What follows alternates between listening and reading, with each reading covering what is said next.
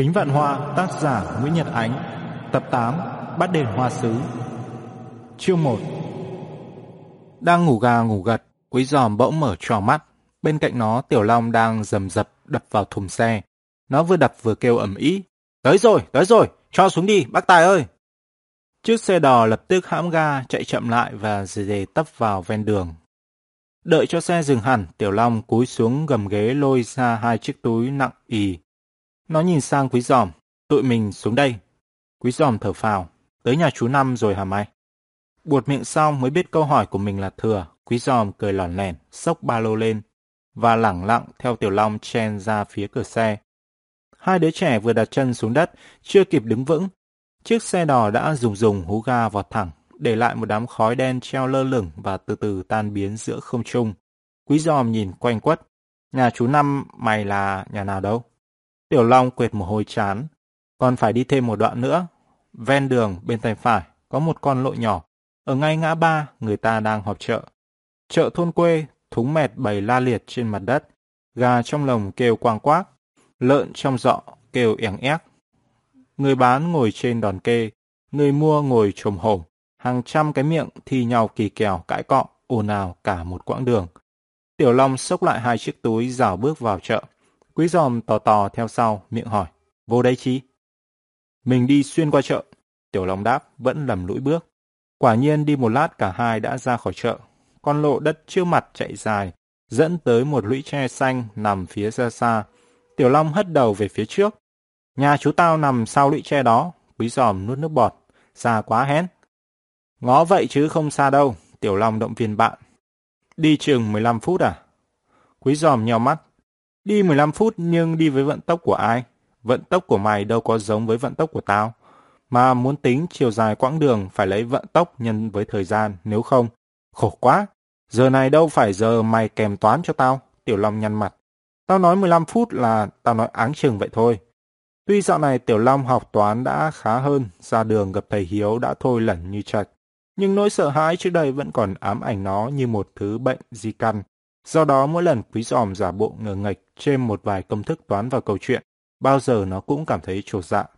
Thấy Tiểu Long mặt nhăn mày méo, quý giòm nhe răng cười hì hì, trêu được bạn, nỗi mệt mỏi trong người nó dường như vơi được phân nửa. Lần này quý giòm theo Tiểu Long về quê chơi, thực ra cũng không hẳn là đi chơi. Chú của Tiểu Long đánh điện vào báo tin ông nó ốm, ba nó đang xây dở nhà cho người ta, không thể bỏ ngang được. Anh Tuấn, anh Tú lại không xin phép được cơ quan, Thế là Tiểu Long được cử đi. Ba nó dặn nếu bệnh tình của ông trở nặng thì điện vào cho ba nó ra gấp. Giờ việc cũng phải ra. Còn không thì đợi một tuần lễ nữa, xong việc bà nó sẽ ra sau. Nghe nói được về thăm quê Tiểu Long thích lắm. Tiểu Long xa quê từ nhỏ, năm thì mười họa mới được ba dẫn về thăm ông. Nhưng đã hai năm nay, nó chưa về lại lần nào.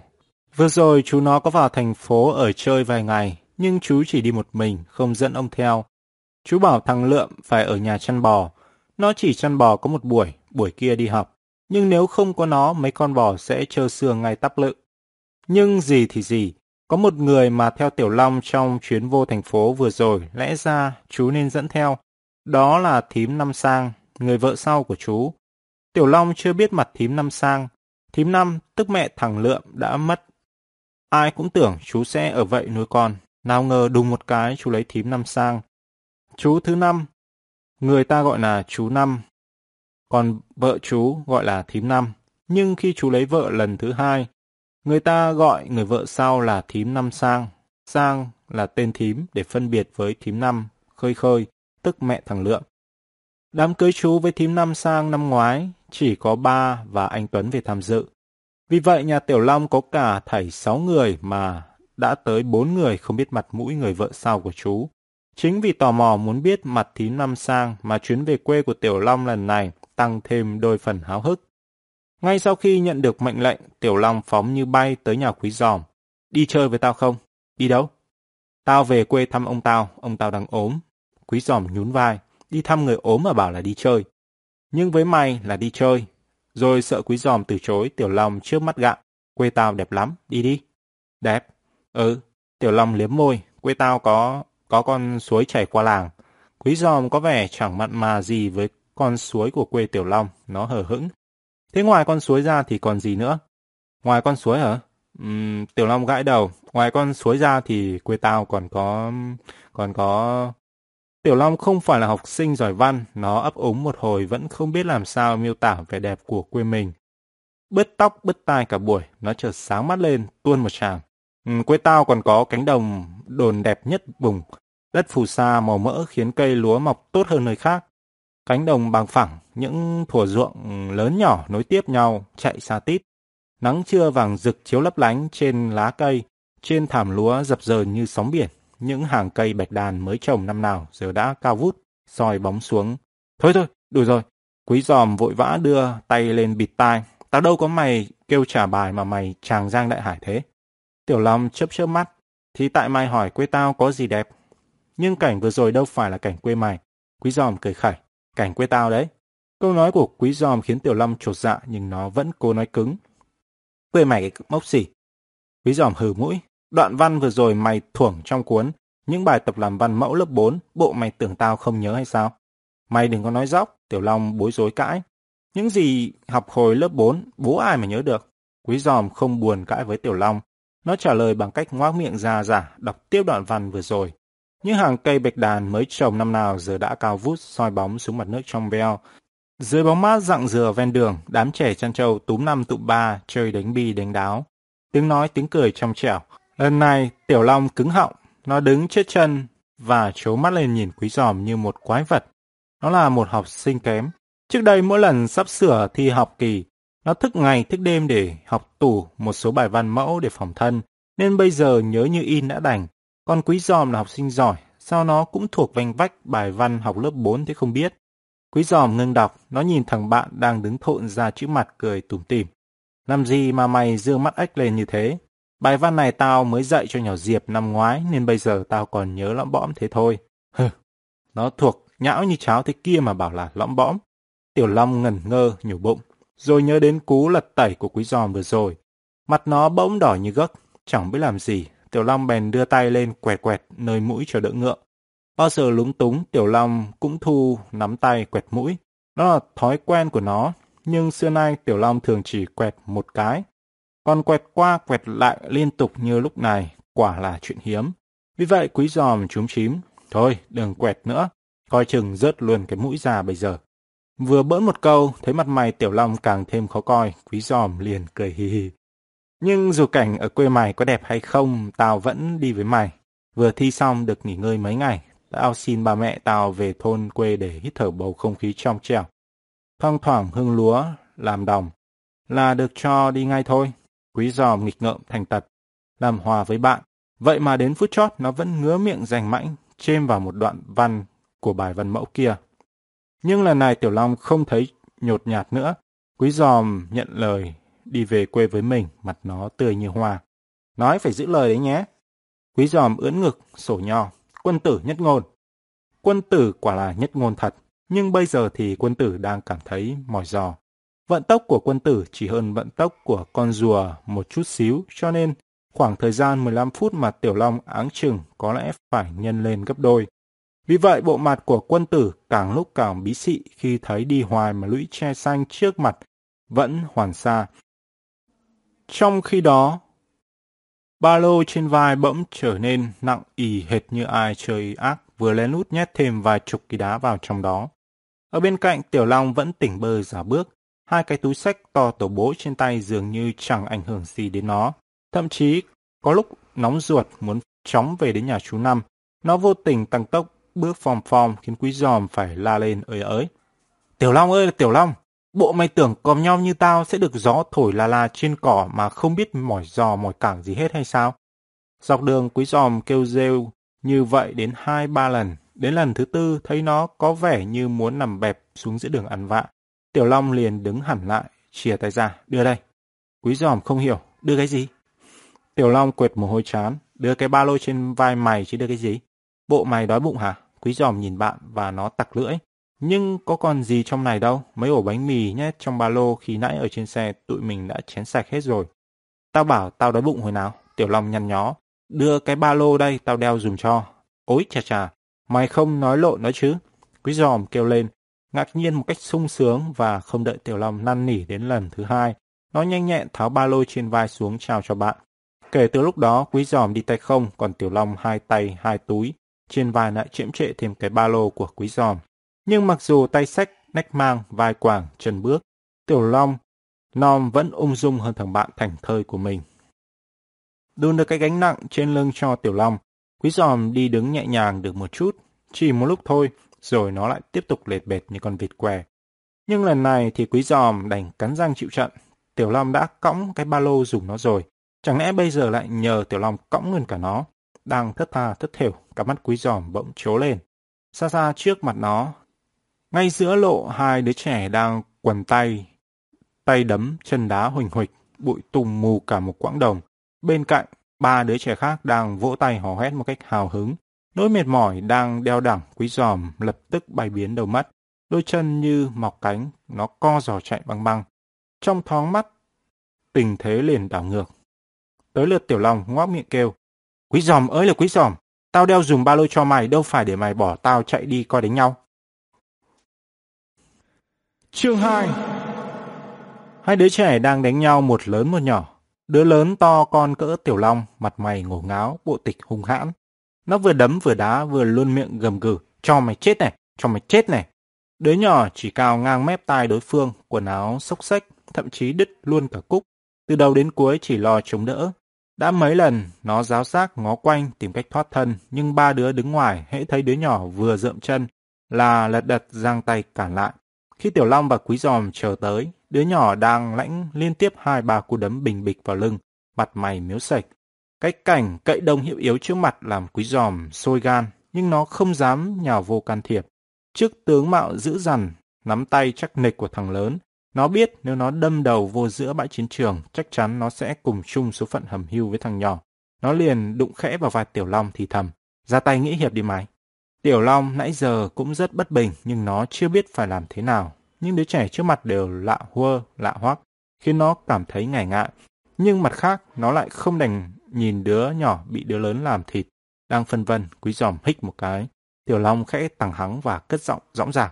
Thôi, đừng đánh nhau nữa. Sự can thiệp kịp thời của Tiểu Long khiến thằng nhỏ mừng quính. Nó lập tức thõng tay xuống và bước lùi ra sau. Nhưng ác nỗi, thằng nhỏ không muốn đánh tiếp, nhưng thằng lớn lại chẳng có ý định ngừng tay. Nhân cơ hội thằng nhỏ không cảnh giác, nó trồm tới trước, thoi một phát vào giữa ngực đối thủ. Tuy thằng nhỏ nhanh mắt né qua người một bên, nhưng vẫn lãnh cú đấm vào vai, muốn liềng xiểng. Và thế là người đánh kẻ đỡ vẫn tiếp tục, đang say máu. Thằng lớn phớt lờ lời can gián của Tiểu Long, nó mím môi, tung những cú đấm thật lực.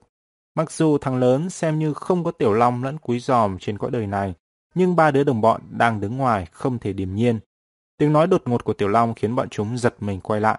Tụi mày là những đứa nào thế? Một trong ba đứa nheo mắt hỏi. Lối hỏi sách mé của thằng nhóc làm quý giòm bực mình. Nó hờ mũi. Tụi tao là những đứa tao. Thằng nhóc không biết quý giòm đang giễu cợt. Nó thả nhiên hỏi tiếp. Tụi mày từ đâu đến đây? Quý giòm xoa ngực. Tụi tao ở thành phố Sài Gòn ra. Nghe vậy ba đứa nhóc liền nhìn chòng chọc vào mắt quý giòm. Ôi, thế là tụi mày ở tận thành phố Sài Gòn kia đấy. Một đứa chép miệng. Thế tụi mày đi đâu ngoài này vậy? Quý giòm mặt mày nghiêm nghị. Tụi tao đi thăm ông tao, ông tao ốm. Câu trả lời của quý giòm khiến bọn nhóc ngạc nhiên. Ông mày, ông mày là ai? Tới đây thì quý giòm tắc tị. Có tài thánh nó mới biết ông nội của Tiểu Long tên gì. Rồi hỏi một lúc, quý giòm chỉ tay về phía Tiểu Long. Thực ra không phải ông tao, mà là ông nó. Nãy giờ, nhân bọn trẻ và quý giòm đang mải chuyện, Tiểu Long len lén tiến gần lại chỗ hai ông nhóc đang say sưa quần nhau và lẳng lặng đi vòng ra sau lưng thằng lớn.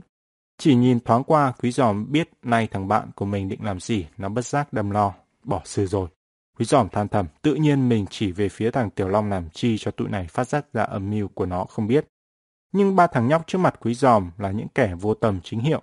Ý đồ của Tiểu Long rõ một một như thế mà chúng chẳng mảy may ngờ vực. Đang say chuyện, chúng chỉ liếc thoáng Tiểu Long một cái rồi vội vàng quay lại. Thế ông nó là ai? Quý giòm gãi cầm.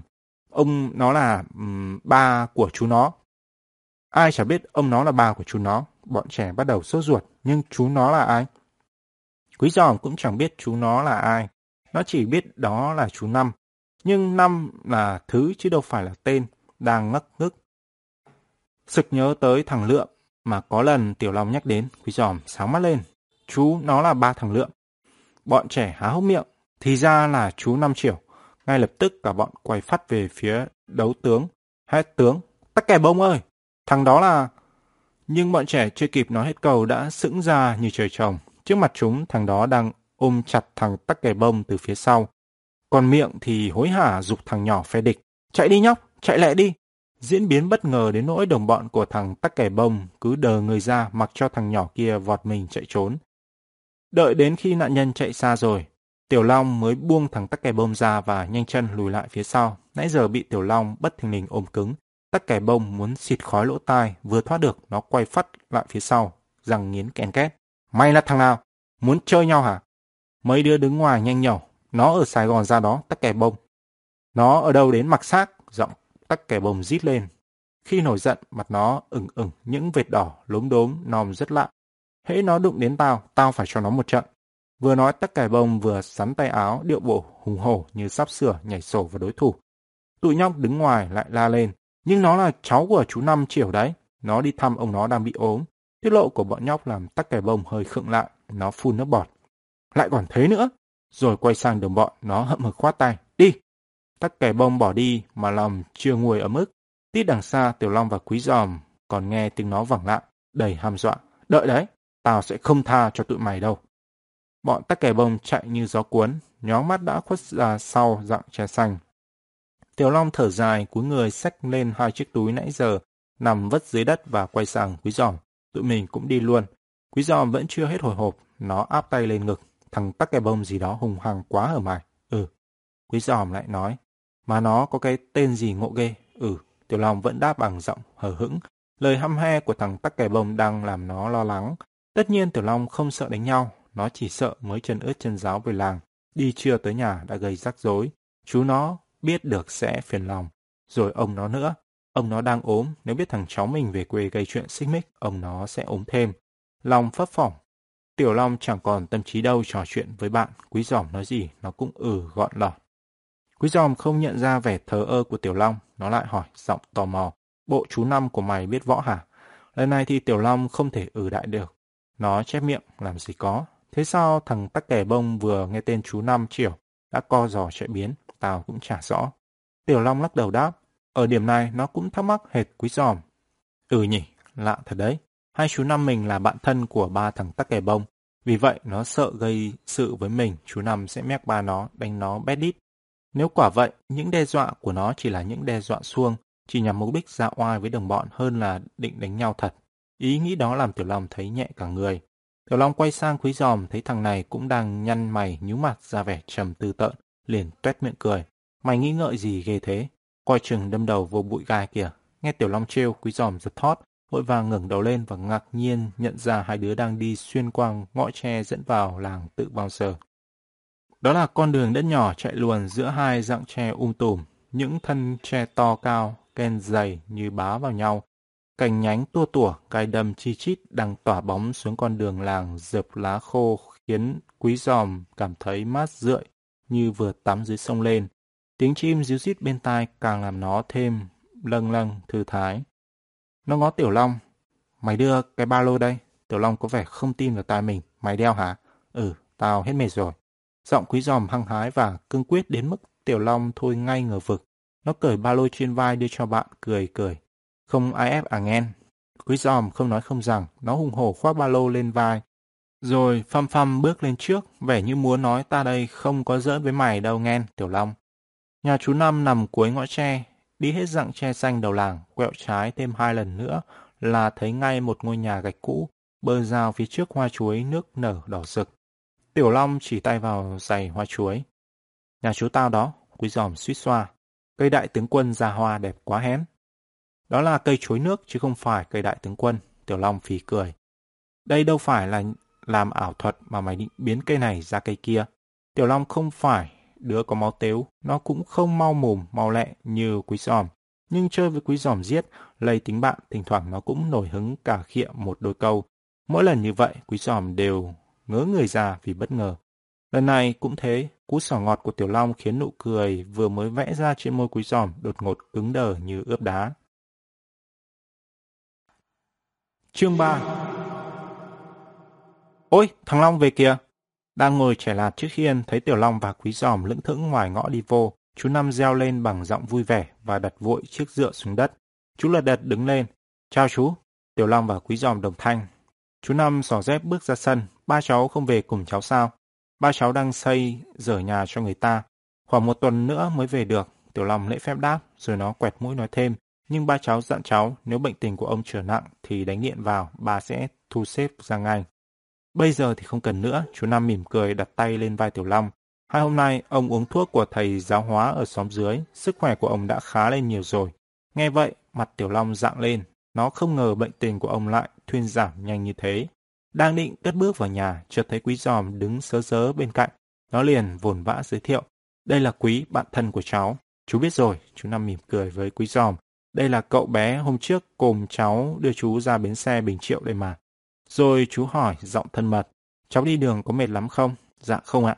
Quý giòm lý nhí đáp và liếc vội sang phía Tiểu Long. Nó sợ Tiểu Long ngứa miệng phun ra chuyện nó định ăn vạ dọc đường khiến thằng này hoảng lên phải năn nỉ để được đeo ba lô dùm nó. Nhưng Tiểu Long đã hết ham cả khịa. Nó làm thinh theo chú Năm vào nhà khiến quý Giỏ mừng rơn. Ông của Tiểu Long đã đỡ hẳn thật. Theo bức điện của nó đánh vào mấy hôm trước, Ông nó yếu đến nỗi không ngồi dậy được, suốt ngày chỉ nằm trò queo. Nhưng bây giờ thì ông đang ngồi ung dung trên giường. Thấy Tiểu Long vào, mắt ông ánh lên vẻ mừng rỡ. Ông hỏi, giọng vẫn còn yếu ớt. Cháu về thăm ông đấy ư? Vâng ạ, cháu về trước, bà cháu về sau. Tiểu Long đáp và nó nhẹ nhàng ôm lấy cánh tay ông. Ông ơi, thế ông đã khỏe nhiều chưa hả ông? Ông mỉm cười hiền lành. Cháu đừng lo, ông đã sắp khỏi hẳn rồi. Rồi không muốn cháu mình phải quan tâm lo lắng, ông hỏi sang chuyện học hành, sinh hoạt của mấy anh em nó. Tiểu Long trò chuyện với ông không lâu, sợ ông mệt. Nó ngồi chơi một lát rồi xin phép lui ra. Từ hôm đó trở đi, ngày nào Tiểu Long cũng đợi thím năm sang, sắc thuốc xong rót ra chén là nó dành bưng vào cho ông. Ông rất yêu mến đứa cháu ngoan ngoãn của mình. Lần này Tiểu Long bưng thuốc vào, ông cũng giữ nó lại, trò chuyện hỏi han. Gặp lúc ông ngủ, Tiểu Long rón rén đặt chén thuốc trên chiếc ghế nhỏ cạnh đầu giường, rồi lẳng lặng lui ra. Bưng thuốc cho ông vốn là việc của thím năm sang, nhưng từ hôm Tiểu Long về, thấy nó thích thú công việc này, thím vui vẻ nhường lại cho nó. Thím năm sang là một người phụ nữ cởi mở và dễ mến. Lần đầu tiên gặp thím, Tiểu Long vô cùng bỡ ngỡ. Thím không giống chút gì với hình ảnh Tiểu Long tưởng tượng trong đầu. Hôm đó Tiểu Long từ gian buồng của ông đi ra. Đang giáo giác đảo mắt tìm quý giòm thì một người phụ nữ lạ mặt từ dưới nhà đi lên. Trong khi Tiểu Long còn đang lúng túng chưa biết xưng hô như thế nào, người phụ nữ trẻ đẹp và có khuôn mặt phúc hậu đó lại gần nói, tươi cười hỏi. Cháu là Long phải không? Nghe người phụ nữ kêu mình bằng cháu, Tiểu Long đoán đây là thím Năm Sang, nhưng vì thấy thím trẻ hơn nhiều so với chú Năm, nên nó cứ ngờ ngợ, sợ mình nhầm. Vì vậy nó dạ một tiếng khẽ rồi im bặt, đưa cặp mắt bối rối nhìn thím. Dường như đọc được tâm trạng của cháu, thím dịu dàng, thím là thím Nam Sang đây. Đến lúc đó Tiểu Long mới thật sự tin người đứng trước mình là vợ kế của chú nó và nó nhoẻn miệng cười. Từ nãy cháu cũng đoán thím là thím. Câu nói ngớ ngẩn của Tiểu Long làm thím Nam Sang phải mím môi lại để khỏi bật cười, sợ nó ngượng. Thím nhìn quanh hỏi, bạn cháu đâu? Tiểu Long khịt mũi, chắc nó đi loanh quanh đâu đó ngoài vườn. Cháu rủ bạn ra sau tiếng tắm cho mát, thím ân cần dặn. Xong nghỉ ngơi một lát cho đỡ mệt, đợi thím dọn cơm lên ăn. Lần này Tiểu Long dạ một tiếng thật to và hâm hở vọt ra sau vườn. Vẻ đẹp hiền hậu và thái độ niềm nở của thím Năm Sang thì nó rất vui. Tuy mới lần đầu gặp nhưng nó cảm thấy rất gần gũi và thân thiết. Tuy nhiên, người làm Tiểu Long vui nhất là thằng Lượng." Lúc Tiểu Long và Quý Giò mới tới, thằng Lượm đi chăn bò chưa về. Nó buổi sáng đi học, buổi chiều dắt bò theo đám trẻ làng đi thả tận bãi xa dưới chân đồi cắt cỏ. Chiều đánh bò về tới nhà, Lượm vẫn chưa biết ông anh nó đang ngồi thấp thỏm, đợi nó trong nhà. Nó dắt bò theo cổng sau và sau khi nhốt bò vào chuồng, cài then đâu đó vào cẩn thận, nó bỏ đi tắm. Lượm! Đang xối nước ào ào, nghe có người kêu tên mình, Lượm ngạc nhiên quay lại. Thấy Tiểu Long và Quý Giòm đang đến chỗ cửa bếp nhìn ra. Lượm buông chiếc gầu đánh xoảng một cái trên nền giếng và nhảy cẫng lên. À, anh Tiểu Long, anh mới về hả? Ừ, tao mới về. Tiểu Long nheo mắt cười cười. Nhưng mày nhảy in ít thôi. Mày nhảy quá mức trượt té bây giờ. Lượm liền đứng yên, nó cười hì hì. Thấy anh về em vui quá. Tiểu Long khịt mũi, vẻ cảm động. Gặp mày, tao cũng vui lắm. Lượm đưa mắt nhìn quý giòm. Bạn anh hả? Ờ, bạn tao đó. Ảnh tên quý. Còn mày kêu bằng anh quý. Lượm đưa tay vuốt nước trên mặt. Anh quý có giỏi võ bằng anh không? Tiểu Long ngạc nhiên. Mày hỏi chuyện đó làm chi vậy? Giọng lượm háo hức. Em định rủ anh với anh quý đi đánh nhau với tụi xóm dưới chơi. Lời rủ dê của thằng Lượm làm Tiểu Long giật thót. Nó không ngờ anh em vừa gặp nhau sau mấy năm xa cách. Mới nói câu trước câu sau thằng Lượm đã rủ đi đánh lộn rồi. Tiểu Long chưa chơi vơi lo lắng về cuộc đụng độ với tụi tắc kẻ bông hồi trưa. Bây giờ lại nghe nói tới chuyện đánh đấm, mặt nó nhăn như bị. Thôi đi mày, tao về đây là để thăm mọi người chứ đâu phải để đánh nhau. Thấy Tiểu Long từ chối, thằng Lượng sụi lơ. Nhưng nó vẫn cố nài nỉ. Chỉ đánh nhau một trận thôi. Anh có võ, đánh cho tụi xóm dưới tởn một lần. Lần sau nó khỏi bắt nạt tụi em. Tiểu Long định nói, một lần tao cũng không đánh. Nhưng sợ thái độ quyết liệt của mình làm thằng Lượng buồn nên nó mấp máy môi hai ba câu rồi im bặt. Thấy vậy, Lượm láu lỉnh. Làm thinh tức là đồng ý rồi hén. Trong khi Tiểu Long đang loay hoay cố nghĩ cách từ chối sao cho thằng em khỏi mất lòng thì thím Nam Sang đã kịp thời giải vây cho nó. Thím thò đầu ra cửa bếp kêu, Lượm ơi, tắm lẹ rồi vô ăn cơm đi con. Thím Nam Sang dọn cơm ngay ngoài sân, năm người ngồi trên chiếc ghế đòn kê thấp lè tè vây quanh chiếc mâm gỗ, bày giữa chính cái sân gạch dùng để phơi thóc đang lún phún cỏ nhoi lên từ những kẽ nứt. Ông của Tiểu Long vẫn đang phải ăn cháo nên được dọn riêng trong nhà. Hơn nữa, ông cũng không thể ra gió như những người khỏe mạnh. Quý giòm có vẻ thích thú với cảnh ăn ngoài trời này lắm. Nó lấy đầu gối huých nhẹ Tiểu Long. Giống đi cắm trại quá hở mày. Ừ, quý giòm lại huých một cái nữa. Tai lại còn được nghe chim hót vườn tre trước nhà chú mày chim làm tổ quá trời. Vừa nói quý giòm vừa ngoảnh cổ nhìn ra lũy tre đang díu rít tiếng kêu. Nhưng vừa quay đầu, quý giòm bỗng thấy cổ mình cứng đờ. Từ ngoài ngõ, thằng tắc kè bông mặt mày hầm hầm đang lầm lũi đi vô, bỏ sư rồi. Quý giòm than thầm và lập tức báo động cho bạn bằng cách nghiến răng, huých tiếp cái thứ ba. Lần này nó huých mạnh đến nỗi tiểu lòng, co mặt cự nữ Mày có ngồi yên đi không? Bộ nói bằng miệng không được hả? Mắt vẫn dán chặt vào thằng tắc kè bông, quý giòm, như thì thào, giọng căng thẳng. Đồ ngốc, nhìn kìa, thằng tắc kè bông đang đi tìm tụi mình. Tưởng quý giòm nói đùa, Tiểu Long mỉm cười thùng thình quay đầu lại và nó bỗng chết điếng khi thấy địch thủ đã sắp tới trong sân thật. Kiểu này thì nguy tới nơi rồi. Tưởng thằng tắc kè bông này hồi trưa chỉ dọa chơi chứ không ngờ nó làm thật. Mà nó lại nhè ngay giữa giờ ăn cơm có đủ mặt chú thím mình để mò tới gây sự thì quả là hiểm ác. Càng nghĩ bụng Tiểu Long càng giật thon thót. Nó không ngờ nỗi lo lắng mơ hồ trong lòng nó lại hóa thành sự thật nhanh đến thế. Nhưng dù lo đến sốt cả vó, Tiểu Long cũng chẳng biết phải đối phó như thế nào. Sự xuất hiện của tắc kè bông bất ngờ đến mức Tiểu Long đành trơ mắt ếch ra nhìn, phó mặc mọi chuyện tới đầu hay tới đó. Ở bên cạnh thần đồng toán, quý giòm cũng chẳng tính toán được biện pháp nào để thoát khỏi cảnh nước sôi, lửa bỏng này. Cũng như Tiểu Long, nó chỉ biết đờ ra như tượng gỗ, chờ trời xuống cứu. Nhưng trời chưa kịp cứu Tiểu Long và quý giòm, thì tím năm sàng đã cứu. Lúc này, tắc kè bông mới từ ngoài ngõ đi vô, Mải xới cơm ra chén nên thím không hề hay biết. Đến khi nó vào tới sân thì mới thoáng trông thấy nó. Bông! Thím nhăn mặt kêu. Con đi đâu lang thang suốt từ sáng đến giờ thế hả? Thím gọi thằng tắc kè bông mà Tiểu Long và Quý Giòm lại nghe tai mình kêu u u. Trời đất, tại sao thím năm lại gọi cái thằng tắc kè bông hung hăng, bậm trợn kia bằng con? Chẳng lẽ nó là cháu chắt gì của thím và hiện đang sống chung trong cái nhà này? Thắc mắc của Tiểu Long và Quý Giòm được chú Năm giải đáp ngay. Chú nói với tắc kè bông, con ra đằng sau rửa tay rửa chân rồi vô ăn cơm. Mặt tắc kè bông lầm lì. Con không đói, lát sau con ăn. Nói xong, nó lẳng lặng đi vòng ra sau hè, vẫn cầm nín như cô hồn. Khoan! Thím năm sàng gọi giật. Con lại chào anh Long đi đã, anh Long là con bác ba đấy. Thím chỉ Tiểu Long rồi thím chỉ quả Quý Giòm. Còn đây là anh Quý, bạn của anh Long con. Tắc kè bông nhích tới một bước, nhưng rồi nó đứng im tại chỗ đưa cầm mắt gườm gườm nhìn hai ông anh. Chú thím Năm và thằng Lượm không biết tắc kè bông và bọn Tiểu Long đã đụng độ nhau ngoài đường nên thái độ thiếu thân thiện của nó làm cả ba người không khỏi ngạc nhiên. Thím Năm sang co mày, con làm sao thế, con mệt. Tắc kè bông đáp gọn lọn rồi nó quẩy quả bỏ đi. Thím Năm sang lắc đầu nói với Tiểu Long, con thím đấy. Nó hoang đà, chi địa, suốt ngày cứ đi chơi lông bông bày chuyện đánh nhau lại lì lợm không ai bảo được. Các cháu đừng chấp nhất nó nhé. Dạ, không thím. Tiểu Long cười nhẹ, hồi trưa tụi cháu đã gặp nhau ở ngoài đường rồi, nhưng lúc đó chưa biết là anh em. Tiểu Long miệng cười mà bụng như lửa đốt. Theo như những gì nó vừa chứng kiến, thằng Tách Cày Bông đích thị là con riêng của thím với người chồng trước. Như vậy là nó ở ngay trong nhà này. Mình dù sao cũng là khách ở xa đến, khách lại đi gây sự với chủ, thật là oái oăm. Không khéo lại còn rước vợ vào thân, thằng Tắc Kè Bông mà đã hăm, chắc chắn nó không để mình với quý giòm yên. Sự phấp phỏng khiến Tiểu Long ăn chẳng thấy ngon, miệng nó cứ nhạt thách. Chương 4 Thằng Lượm là một đứa tinh quái. Vẻ ác cảm của tắc kẻ bông khi thím năm giới thiệu Tiểu Long và Quý Giòm với nó làm Lượm sinh nghi.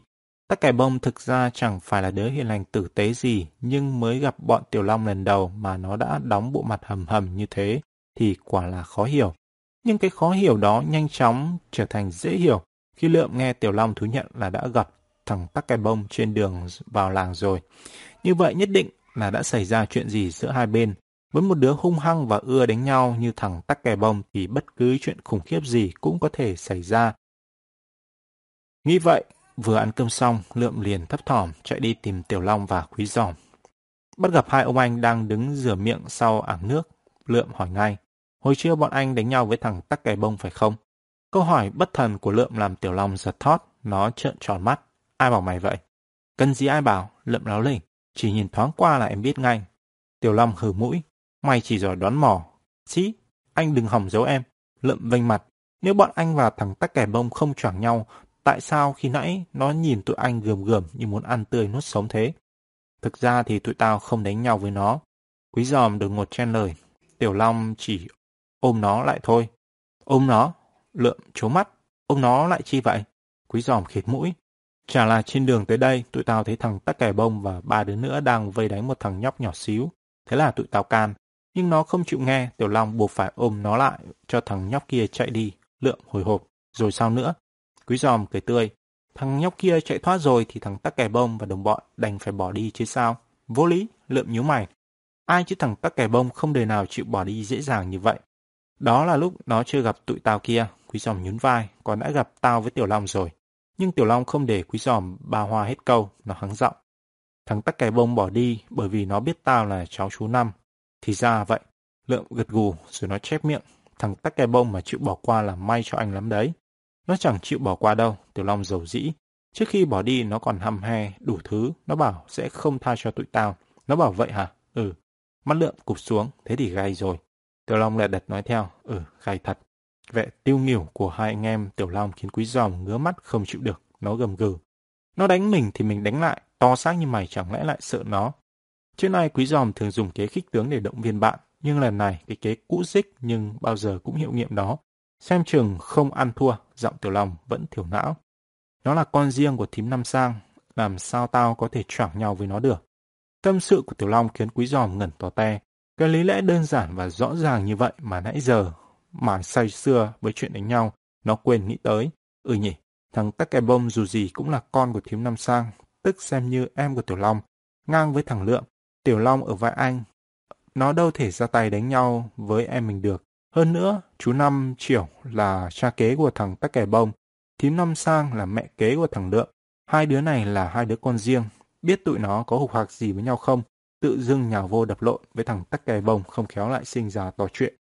Ngẫm nghĩ một hồi, quý giòm dần dần nhận rõ cái thế khó xử của bạn mình.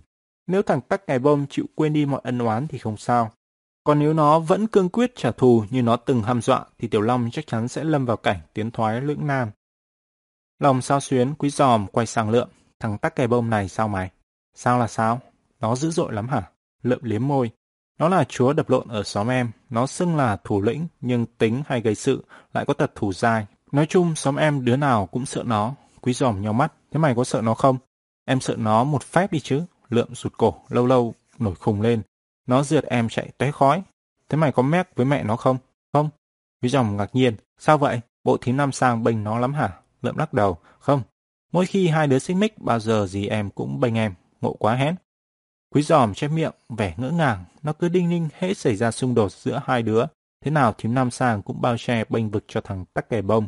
Như vậy mới đúng với câu ca dao nó thuộc lòng từ nhỏ, mấy đời bánh đúc có xương, mấy đời gì ghẻ mà thương con chồng. Nhưng theo như lời thằng Lượm nói thì ở đây bà dì ghẻ lại đứng về phía con chồng mới lạ chứ. Quý giòm lại thắc mắc, dì mày bên mày, sao mày không? Quý giòm định nói sao mày không mét gì mày để gì mày trị tội nó. Nhưng lần này, mới nói nửa chừng, quý giòm sực hiểu liền im bặt. Cũng như Tiểu Long, hẳn lượng không muốn gây sự với tắc cài bông để giữ hòa khí trong gia đình. Nó không muốn ba nó và gì nó buồn. Nó sợ chuyện xích mích của trẻ con sẽ hóa thành chuyện xích mích của người lớn. Nó còn nhỏ mà xấu sắc ghê. Tự dưng quý giòm cảm thấy buồn buồn, nó nhìn lượng buồn chồn hỏi. Theo mày thì thằng tắc kè bông có sẽ làm gì tụi tao không? Chắc chắn nó sẽ làm một chuyện gì đó, nhưng nó làm gì thì em không biết. Nghe Lượm nói chắc như đinh đóng cột, Tiểu Long và Quý Giòm bất giác đưa mắt nhìn nhau. Mãi một lúc Quý Giòm buông một tiếng thở dài đánh thượt. Thế này thì gai thật. Đang lo lắng, nó không biết nó vừa lặp lời than thở lúc nãy của Tiểu Long và thằng Lượm. Trước nay Quý Giòm luôn tin tưởng vào sức mạnh của bạn mình đi chơi với Tiểu Long. Không bao giờ nó sợ bị ai bắt nạt. Mặc dù, nói cho đúng ra, từ khi chơi thân với bạn, Quý Giòm chưa bao giờ thấy Tiểu Long đánh nhau với ai. Có một lần, nó đi xem Tiểu Long đấu với bạn đồng môn ở trung tâm võ thuật quận Nhân Kỳ thi lên đài. Những lần khác, nó chỉ được xem Tiểu Long biểu diễn những cú đá liên hoàn đằng sau trường theo lời nài nỉ của mấy đứa bạn trong lớp. Đánh nhau thật nếu không kể cú ném bóng trúng chân tên giật dây chuyền ở bến xe Bình Triệu dạo nọ. Trước nay Tiểu Long chỉ đụng độ với hai đứa nhỏ là Văn Châu và thằng Tắc Kè Bông, mà cũng chẳng phải là đánh nhau nữa. Tiểu Long chỉ ôm đối thủ lại thôi. Càng nghĩ ngợi, Quý Giòm càng thấy thấp thỏm. Thằng bạn nó vốn đã không thích đánh nhau, gặp thằng Tắc Kè Bông trong hoàn cảnh éo le này. Dĩ nhiên Tiểu Long càng không muốn ra tay, nhưng như vậy thì khác nào đưa đầu chịu báng. Đang tư lự, sực nhớ tới một chuyện, Quý Giòm liền khều khều lượm. À, sao thằng Tắc Kè Bông có cái tên ngộ quá vậy mày? Lượm cười. Nó tên bông, còn tắc kè bông là do tụi trong xóm đặt. Sao tụi trong xóm lại đặt cho nó cái tên đó? Tại mỗi lần nổi giận, mình mẩy thằng bông đều nổi từng vạt đỏ đỏ giống hệt như con tắc kè bông. Thì ra là thế. Quý giòm gật gù. Nó nhớ hồi trưa lúc Tiểu Long ôm chặt trên mặt thằng tắc kè bông. Quả có nổi những vệt đỏ trông rất lạ. Bây giờ nghe thằng Lượm giải thích, nó cảm thấy so sánh của bọn trẻ trong xóm. Không xa thực tế là bao, Lúc phát rồ, thằng bông nom giống như con tắc kè bơm thật. Mặt mày chỗ trắng chỗ đỏ, mắt lặng, lòng sòng sọc. Đứa nào yêu bóng vía ngõ thấy một bộ tịch của nó trong lúc đó, dám vãi tưới cả giặc quần. Một đứa như thế chắc chắn sẽ không bỏ qua cho tụi mình. Bây dòm tặc lưỡi nghĩ và quay qua Tiểu Long. Lúc này, tay vẫn đang cầm cái gáo múc nước, đứng ngẩn ra bên cạnh. Nó cố làm ra vẻ hùng dũng bảo, lo làm quái gì cho mệt. Nếu tắc kè bông gây sự mày không tiện ra tay, thì để tao trị nó cho. Nghe quý giòm đòi thay mình đương đầu với tắc kè bông, tiểu long không phấn khởi thì chớ, mặt lại đầm méo sạch. Bắt quý giòm đối phó với tắc kè bông chẳng khác nào bắt mèo ăn gừng. Ai chứ tiểu long thì đâu có lạ gì thế võ ô xin của quý giòm. Thế võ đó dùng để đánh những đối thủ tưởng tượng thì uy lực khủng khiếp, nhưng để đối phó với những đối thủ bằng xương bằng thịt lại hung hãn như thằng tắc kè bông thì chẳng khác nào chuối đút miệng voi. Tất nhiên quý giòm chỉ bốc phét cho sướng miệng. Khi diêu võ dương oai như vậy, trong bụng nó chỉ mong thằng tắc cây bông quên đi mọi thù oán, để nó khỏi phải dở thế võ mèo quào của mình ra. Nhưng khổ nỗi, tắc cây bông không phải là đứa mau quên, đúng như lượm nhận định. Tối đó ba đứa đang ngồi chơi trước sân thì thằng tắc kè bông đột nhiên xuất hiện. Nó ngoắc Tiểu Long, mày ra đây.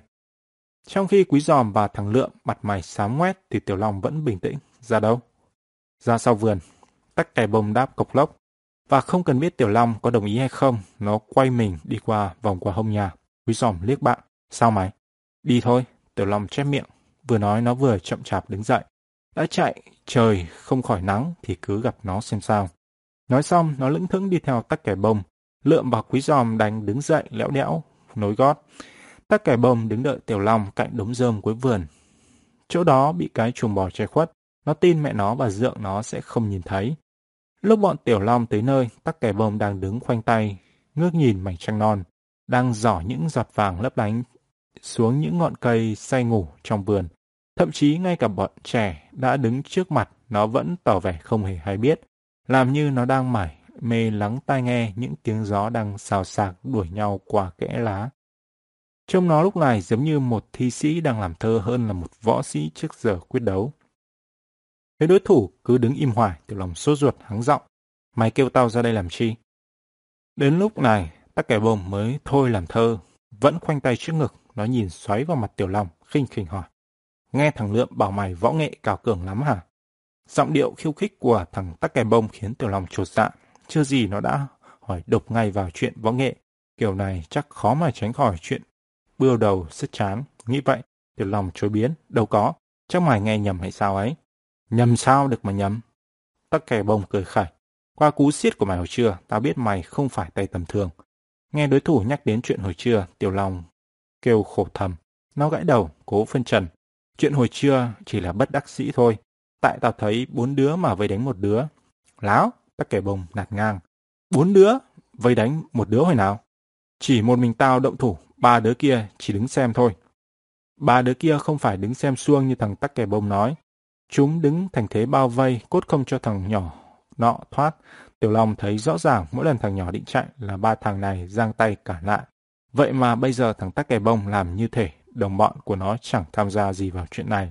Nhưng sợ cái cọ xình ra to chuyện, Tiểu Long không buồn bắt bẻ, nó đưa tay quẹt mũi. Nhưng thằng nhỏ đó nhỏ xíu, đáng em mày, đánh nó làm chi?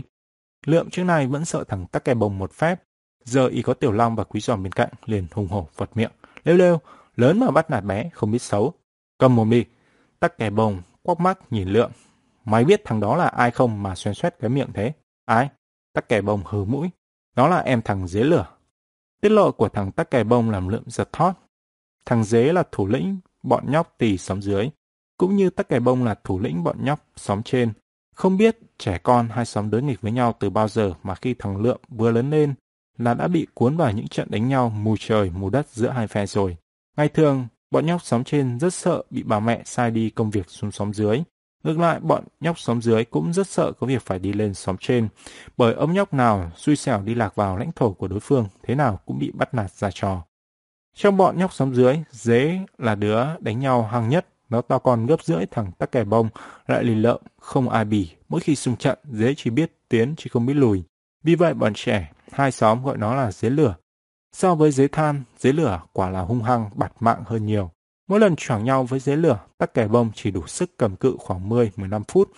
Và cuối cùng, bao giờ cũng bị đối phương rượt chạy dài. Vì lẽ đó mà tắc kè bông rất căm dế lửa. thăng Lượm cũng căm dế lửa không kém. Nhất là gần đây, bà nó thường sai nó xuống nhà thầy giáo hoa ở xóm dưới hút thuốc cho ông. Và không chuyến đi nào mà nó không bị dế lửa và bọn đàn em cốc đầu đá đít. Nó thù tụi dế lửa đến mức hồi chiều, nó đã nghĩ ngay đến chuyện rủ ông anh mình đi đánh nhau với tụi sóng dưới rồi. Sau đó lượm sững người khi nghe tắc kè bông bảo thằng nhóc bị tụi nó bay đánh chính là em thằng dưới lửa. Trong một thoáng, nó thuộn mặt ra, không biết phải bênh vực bên nào. Tắc kè bông nhận ngay ra vẻ lúng túng của lượm, nó nhích mép tình quái hỏi, sao mày? Em thằng dưới lửa có đáng bị ăn đòn không hờ? Lượm liếm môi, nhưng thằng em dưới lửa là đứa nào? Thằng chút hay thằng do? Tắc kè bông đột nhiên bối rối, nó âm ừ, thằng nào cũng vậy thôi. Hễ thằng em dế lửa là tao không tha. Câu trả lời lấp lửng của tắc kè bông khiến lượm sinh nghi. Vậy là thằng chút phải không? Tắc kè bông bị hỏi dồn liền cong môi. Thằng chút thì sao? Lượm nhún vai, giọng bất mãn. Thằng chút hiền khô, lại còm nhom. Mày đánh nó làm chi? Có ngon thì đánh thằng dế với thằng do kìa. Quý giòm nãy giờ đứng bên im lặng theo dõi tình hình, chợt nghe thằng Lượm nói đến hai chữ còm nhom với vẻ tội nghiệp và khinh thường. Nó khẽ nhếch mép hừ một tiếng ý bảo thằng oát này nên giữ mồm giữ miệng một chút.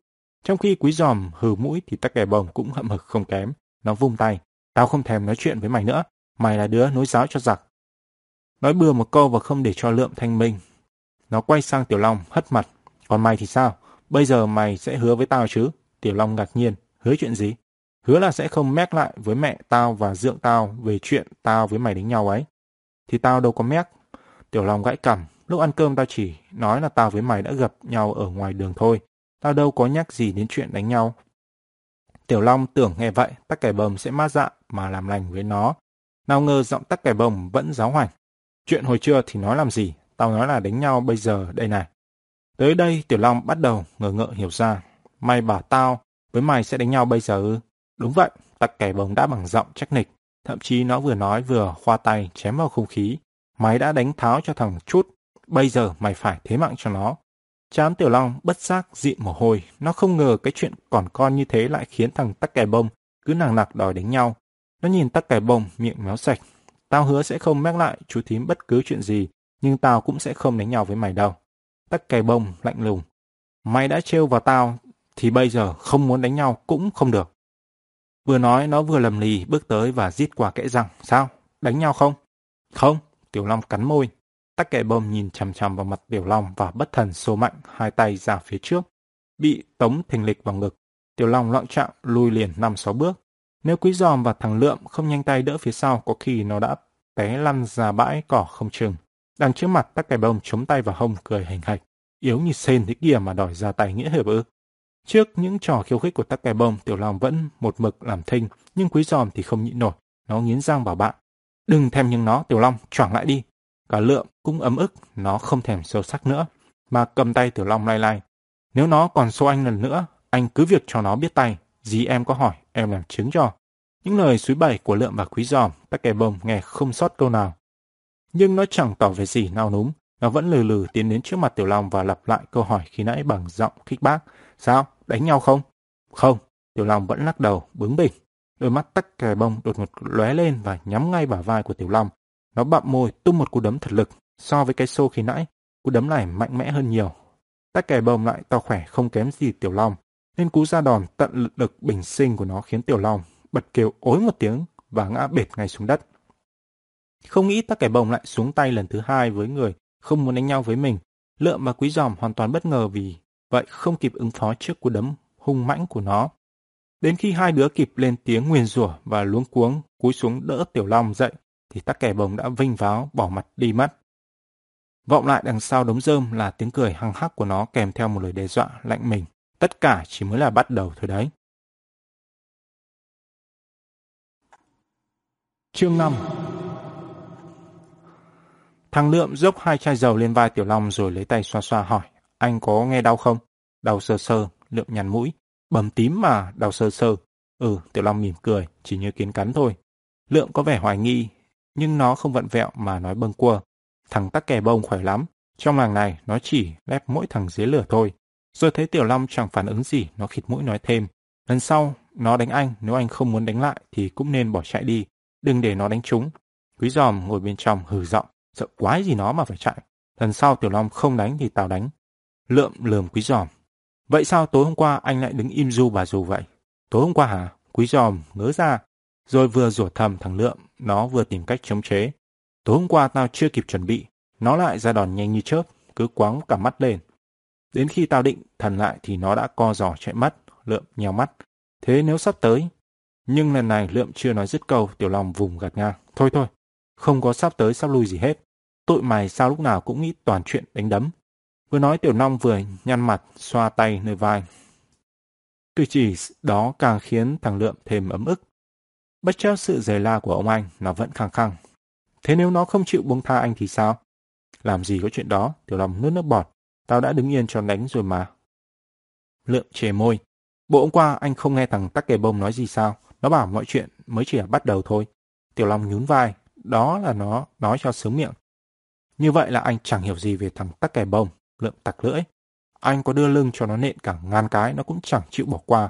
Nó chỉ muốn hạ anh trong cuộc đấu tay đôi kia. Trước nay nó luôn luôn buộc đối thủ phải thực bụng nhận thua và sau đó thần phục nó để nó sai khiến. Tiểu Long thu nắm tay quẹt mũi. Nhưng tao đâu có sống hoài ở đây. Chỉ ít hôm nữa, tao về lại thành phố rồi. Lượm cười khổ. Lẽ ra nó đã không đụng đến anh, nhưng chiều hôm qua anh đã làm nó mất mặt trước đám thủ hạ. Ở xóm trên này, chưa từng có ai dám ra tay can thiệp khi tắc kè bông đang lầm chiến. Những quảng cáo của thằng Lượm về nhân vật tắc kè bông khiến Tiểu Long và Quý Giỏng bất giác lộ vẻ trầm ngâm. Nếu mọi sự đúng như Lượm nói, thì tình thế trở nên rắc rối hơn, những gì tụi nó tưởng nhiều. Tiểu Long không ngờ chỉ một phút động lòng bênh vực kẻ thế cô, mà bây giờ lại kéo theo bao nhiêu là phiền phức. Bây giờ nó chỉ thầm mong những tiên đoán của thằng Lượm là sai bét. Nhưng Lượm không đoán sai, và tắc kè bông cũng không phải là đứa nói cho sướng miệng. Trưa hôm đó ăn cơm xong, Tiểu Long và Quý Giòm và thằng Lượm tụm lại dưới gốc sứ, gốc sân để nhặt hoa. Lượm bảo, hoa sứ thơm nước mũi, gom những cánh hoa lại, lấy chỉ xỏ qua làm vòng đeo cổ. Người cứ thơm ngát, thơm gấp tỷ lần đeo dây chuyền vàng, Quý Giòm sửa lưng Lượm. May quảng cáo quá lố rồi, dây chuyền vàng đâu có thơm mà gấp tỷ với gấp triệu. Lượm lòn lẻ, thì em chỉ nói giả dụ vậy thôi. Sao anh ưa bắt bẻ quá? Thấy lượm đỏ mặt, quý giòm không buồn trêu nữa. Nó chỉ cười cười, cúi xuống nhặt hoa. Bọn trẻ chỉ nhặt hoa tươi mới rụng, còn những cánh hoa héo, dù còn thơm nhưng bị dập hoặc đã xỉn màu, tụi nó không đụng tới. Chỉ một lát, những cánh hoa trắng muốt đã được bọn trẻ gom lại một chỗ. Trong khi bọn Tiểu Long đang định nhặt thêm một mớ nữa để sâu ba chiếc vòng thì tắc kè bông từ xa tiến lại. Tụi mày làm gì thế? Nó hỏi. Thấy thằng này không biết ở đâu xuất hiện, lại hỏi thăm với vẻ thân mật khác thường. Lượm và quý giòm đưa mắt nhìn nhau, vẻ cảnh giác. Riêng Tiểu Long chẳng nghi ngờ gì, đến lúc đó nó vẫn nghĩ thằng Lượm đã quá phóng đại về tính khí của tắc kè bông, bằng chứng là thằng này đang tiến đến trước mặt nó, mặt mày vui vẻ như muốn làm lành. Vì vậy nó tươi tỉnh đáp trả, tụi tao đang nhặt hoa để sâu chuỗi, mày có thích cho này không? Tắc kè bông gật đầu, ờ ờ, thích lắm, cho tao nhặt với nào. Nói xong, nó lom khom đi tới đi lui, mò mò nhặt nhặt, vẻ như rất trí thú. Thế tắc kè bông không có ý gây sự, lượm vào quý giòm thở phào một hơi và tiếp tục lùi cùi nhặt hoa. Nhưng khi nhặt được giam cánh, lượm đem lại chỗ mớ hoa vừa gom, định bỏ thêm vào thì nó bỗng tái mặt kêu lên. Chết rồi, đứa nào dẫm nát hết hoa rồi. Nghe lượm là bài hãi, tiểu lòng và quý giòm giật mình quay phát lại. Và mồm đứa nào đến ấy, lập tức há hốc. Trước mặt chúng mớ hoa xinh tươi mà cả bọn ra sức nhặt nhạnh, tòm góp, đã bị xéo nát từ bao giờ. Không ai bảo ai, sáu con mắt nhất loạt đổ dồn về phía tắc kè bông đầy phẫn nộ. Trong khi đó, thủ phạm vẫn giả vờ dọ dẫm, mắt giáo giác, kiếm kiếm tìm tìm dưới đất. Ra vẻ ta đây, ngây thơ vô tội nhất trên đời. Bộ tịch vờ vịt của tắc kè bông càng khiến quý giòm thêm nóng tiết, nó gầm lên, giọng bốc khói. Mày giờ trò gì vậy, tắc kè bông? Tắc kè bông quay lại, giọng hiền khô. Tao có giờ trò gì đâu. Còn chối hả? Quý giòm chỉ tay vào mớ hoa tơi tả dưới đất. Vậy chứ cái gì đây? Tắc kè bông nhìn theo tay chỉ của quý giòm. Đó là hoa. Biết không thể nói năng lịch sự với thằng này được. Quý giòm trờm mắt hỏi thẳng. Ai cho phép mày dẫm lên hoa của tụi tao? Tắc kè bông gọn lọt. Cái này cho phép. Vừa nói nó vừa giơ nắm đấm ra dưới dưới trước mặt, vẻ hiền lành của nó vụt biến mất, thay vào đó là một nụ cười ngạo nghễ đầy thách thức. Quý giòm không ngờ tắc kè bông ngang ngạnh và sắc sược đến như vậy. Nắm đấm to như quả bưởi, biên hòa của tắc kè bông. Quả khiến nó trột dạ thật, nhưng sự trịnh thượng quá quát của đối thủ làm nó muốn xịt khói lỗ tai. Quên hết sợ hãi, quý giòm bước lên một bước hầm hầm. Bộ mày tưởng ngoài thằng dế lửa ra, không ai trị được mày hả? Nghe nhắc đến kẻ tử thủ, dế lửa, mặt tắc kẻ bông, lập tức nổi những đốm đỏ. Răng nó nghiến kèn két. Tao chấp cả thằng dế lửa với tụi mày. Giỏi thì xông vào xem. Quý giòm tức đến lộn ruột, nó vung tay. Chả cần ai sất, một mình tao đủ chơi nhau với mày. Một mình mày, tắc kè bầm trợn mắt nhìn quý giòm và nó bật cười sảng sặc. Khỏm nhom như mày, tao nhét kẽ răng còn chưa đủ, đánh đấm thế quái nào được. Rồi nó liếc về phía tiểu long, cố ý nói to. Cỡ thằng mập kia, may ra còn chịu được vài ba cái đấm của tao. Lúc tắc kè bông trở mặt, tiểu long biết ngay là thằng này muốn khiêu khích mình. Chuyện xéo nát mớ hoa xứ dưới đất rõ ràng là hành động có tính toán từ trước, nhưng Tiểu Long nhất quyết không mắc mưu. Mặc cho quý giòm đối đáp, nó vẫn ngồi im, ngay cả khi tắc kè bông khiêu chiến đích danh nó, nó vẫn không màng động đậy. Nhưng quý giòm thì khác, không trầm tĩnh như bạn mình, vừa nghe tắc kè bông rửa giọng nhạo báng, nó liền cung tay, mặt đỏ như tôm luộc, để xem mày có nhét cái răng nổi cú đấm này không. Nhưng quý giòm chưa kịp dở thế võ ô xin truyền thống của mình ra thì Tiểu Long đã trồm tới giữ tay nó lại. Đừng, coi chừng chú thím tao ngọt thấy. Quý giòm liếc vào trong nhà, giọng vẫn chưa ngồi bực tức. Nếu vậy tao sẽ ra sau vườn đánh nhau với nó. Thôi bỏ đi, Tiểu Long can lại. Nó cố ý gây sự với mình, nếu mình nổi khùng lên nhào vô đánh nhau tức là mình rơi vào bẫy của nó. Quý giòm hồn hề Nhưng cứ như thế này thì chịu thế quá nào được. Chẳng lẽ mình phải chịu nhịn nhục hoài. Tiểu Long vỗ vai bạn, hoài đâu mà hoài, dăm ba bữa nữa là mình đã tách khỏi đây rồi. Lượm, nãy giờ vẫn đóng vai thằng Bùi nhìn rơm, tắc kè bông khiêu chiến ngay trước sân. Lượm sợ ba và dì thấy nên đành đứng im chịu trận. Mặc dù tay chân một miệng ngứa ngáy như có kiến bò. Đến bây giờ thấy ngòi nổ chiến tranh đã bị dập tắt, nó mới rụt rè lên tiếng. Thôi nhịn đi anh quý, thực ra thằng tắc kè bông chỉ muốn đánh nhau với anh Tiểu Long thôi. Anh Tiểu Long nhịn được, chẳng lẽ anh không nhịn được. Lượng khuyên can mà nghe như chế diễu. Lại mày nữa, quý giòm nổi nóng. Chính vì Tiểu Long buộc phải nhịn nó nên tao phải ra tay, hiểu chưa hả, đồ ngốc tử. Thấy ông bạn của anh mình tay chân thì gầy khẳng, gầy kheo mà miệng mồm lúc nào cũng phun ra lửa. Lượng gãi cổ rối rít, hiểu hiểu. Tắc kè bông đứng bên cạnh cười hê hê. Hiểu hiểu, còn cốc khô. Tao muốn đánh nhau là muốn đánh cùng lúc với ba đứa mày kia.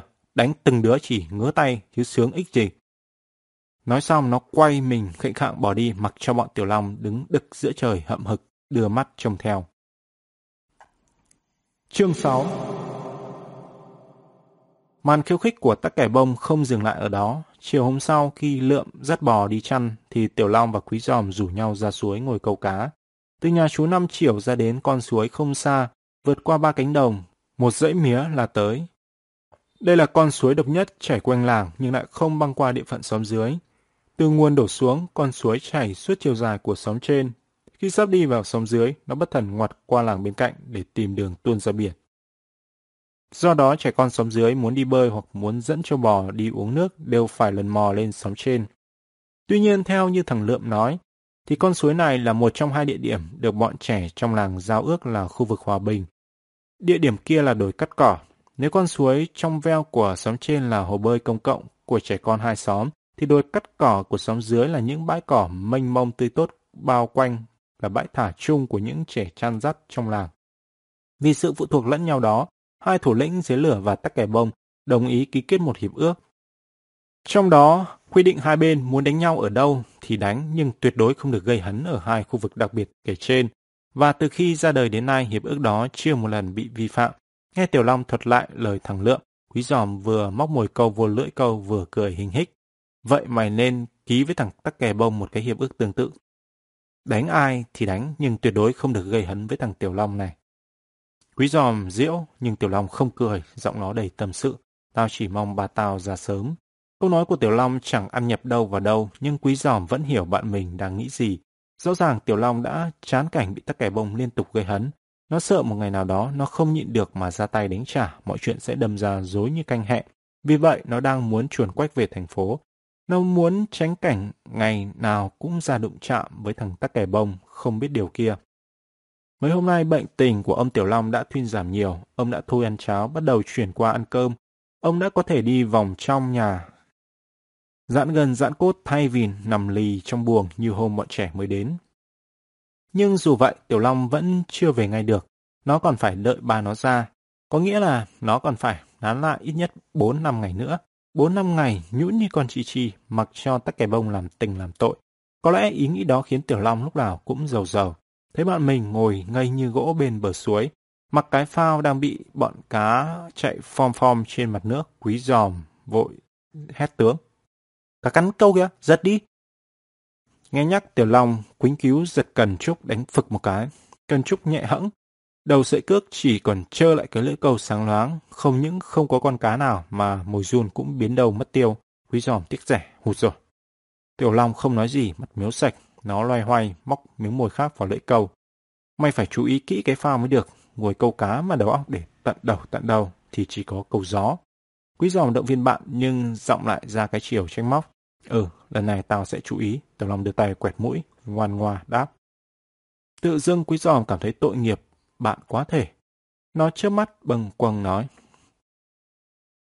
Mày yên tâm đi, Thằng tắc kè bông nó chỉ hùng hổ một hai lần cho hả tức thôi. Tao nghĩ nó sẽ không quấy rầy bọn mình nữa đâu. Khổ nỗi quý giòm vừa khoe tao nghĩ thì thằng tắc kè bông đã chứng minh nó nghĩ sai liền. Một hòn đất không biết từ đâu liệng xuống dưới. Ngay chỗ bọn trẻ đang thả cầu, kêu đánh tõ một tiếng khiến nước văng tung tóe. Trong khi Tiểu Long giật thót và đảo mắt nhìn quanh thì quý giòm mặt hầm hầm. Đứa nào chơi trò gì mất dạy vậy? Quý giòm chưa dứt câu, một hòn đất thứ hai từ sau. Lùm tre chỗ khúc suối ngoặt bay ra và lại rơi tõm xuống ngay trước mặt nó như để trả lời. Gân cổ nổi vằn, cúi giòm nghiến răng trèo quẹo. Đứa nào đó, ngon thì bước ra đây. Hò hét hùng dũng oai phong như vậy, nhưng khi thấy đứa nào đó nhô đầu lên khỏi bụi nắp và thảm nhiên bước ra đây, cuối giòm bỗng sụi lơ. Tắc cái bông khoanh tay trước ngực cười hề hề. Tao ra rồi đây, mày định làm gì tao nào? Quý giòm hít một hơi, cố nhỏ nhẹ. Mày trọi đất như vậy, cá chạy hết béng còn gì? Nhưng thái độ mềm mỏng của quý giòm chẳng ép phê tí tí ông cụ nào. Tắc kè bông vẫn cưng cưng. Con suối này đâu phải, suối nhà mày, tao muốn trọi đất ở đâu mà chẳng được. Giọng lưỡi của tắc kè bông rõ là giọng gây sự, tức ánh ách như bò đá. Quý giòm quay sang Tiểu Long đang ngồi thừ ra trên gốc dương liễu ven bờ, mí môi hỏi. Tính sao đây mày? Tiểu Long chưa kịp trả lời, tắc kè bông đã cười khanh khách. chỉ có cụp đuôi bỏ chạy chứ còn tính với toán cái gì nữa.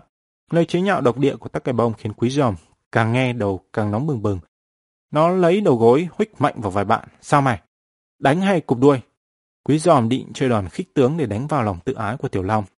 Nhưng lần thứ hai, ngón đòn của quý giòm tỏ ra không hiệu nghiệm. Câu trả lời của Tiểu Long làm nó suy xị. Cục đuôi quách. Nói xong, không để cho quý giòm kịp phản đối, Tiểu Long lóc ngóp đứng dậy, nó phủi đít quần rồi chỉ tay xuống khúc suối phía dưới. Tụi mình lại đằng kia ngồi câu. Biết bạn mình quyết tâm, nhịn nhục, quý giòm đành ngậm bồ hòn làm ngọt, mặc dù bụng dạ lóng gian. Nó khẽ liếc về phía sau, hạ giọng, nhưng nó cứ bám theo mình như đỉa thì sao? Không có đâu, Tiểu Long đáp, giọng yếu xìu. Quý giòm gãi tai, thì tao nói nhỡ chứ bộ. Tiểu Long thở dài, tới lúc đó hãng tính. Khi nói như vậy, Tiểu Long không ngờ cái lúc đó nó tới liền tức khắc. Khi hai đứa dắt nhau xuống quãng suối phía dưới buông câu, thằng tắc kè bông vẫn đứng chôn chân tại bụi chè đưa mắt ngó theo.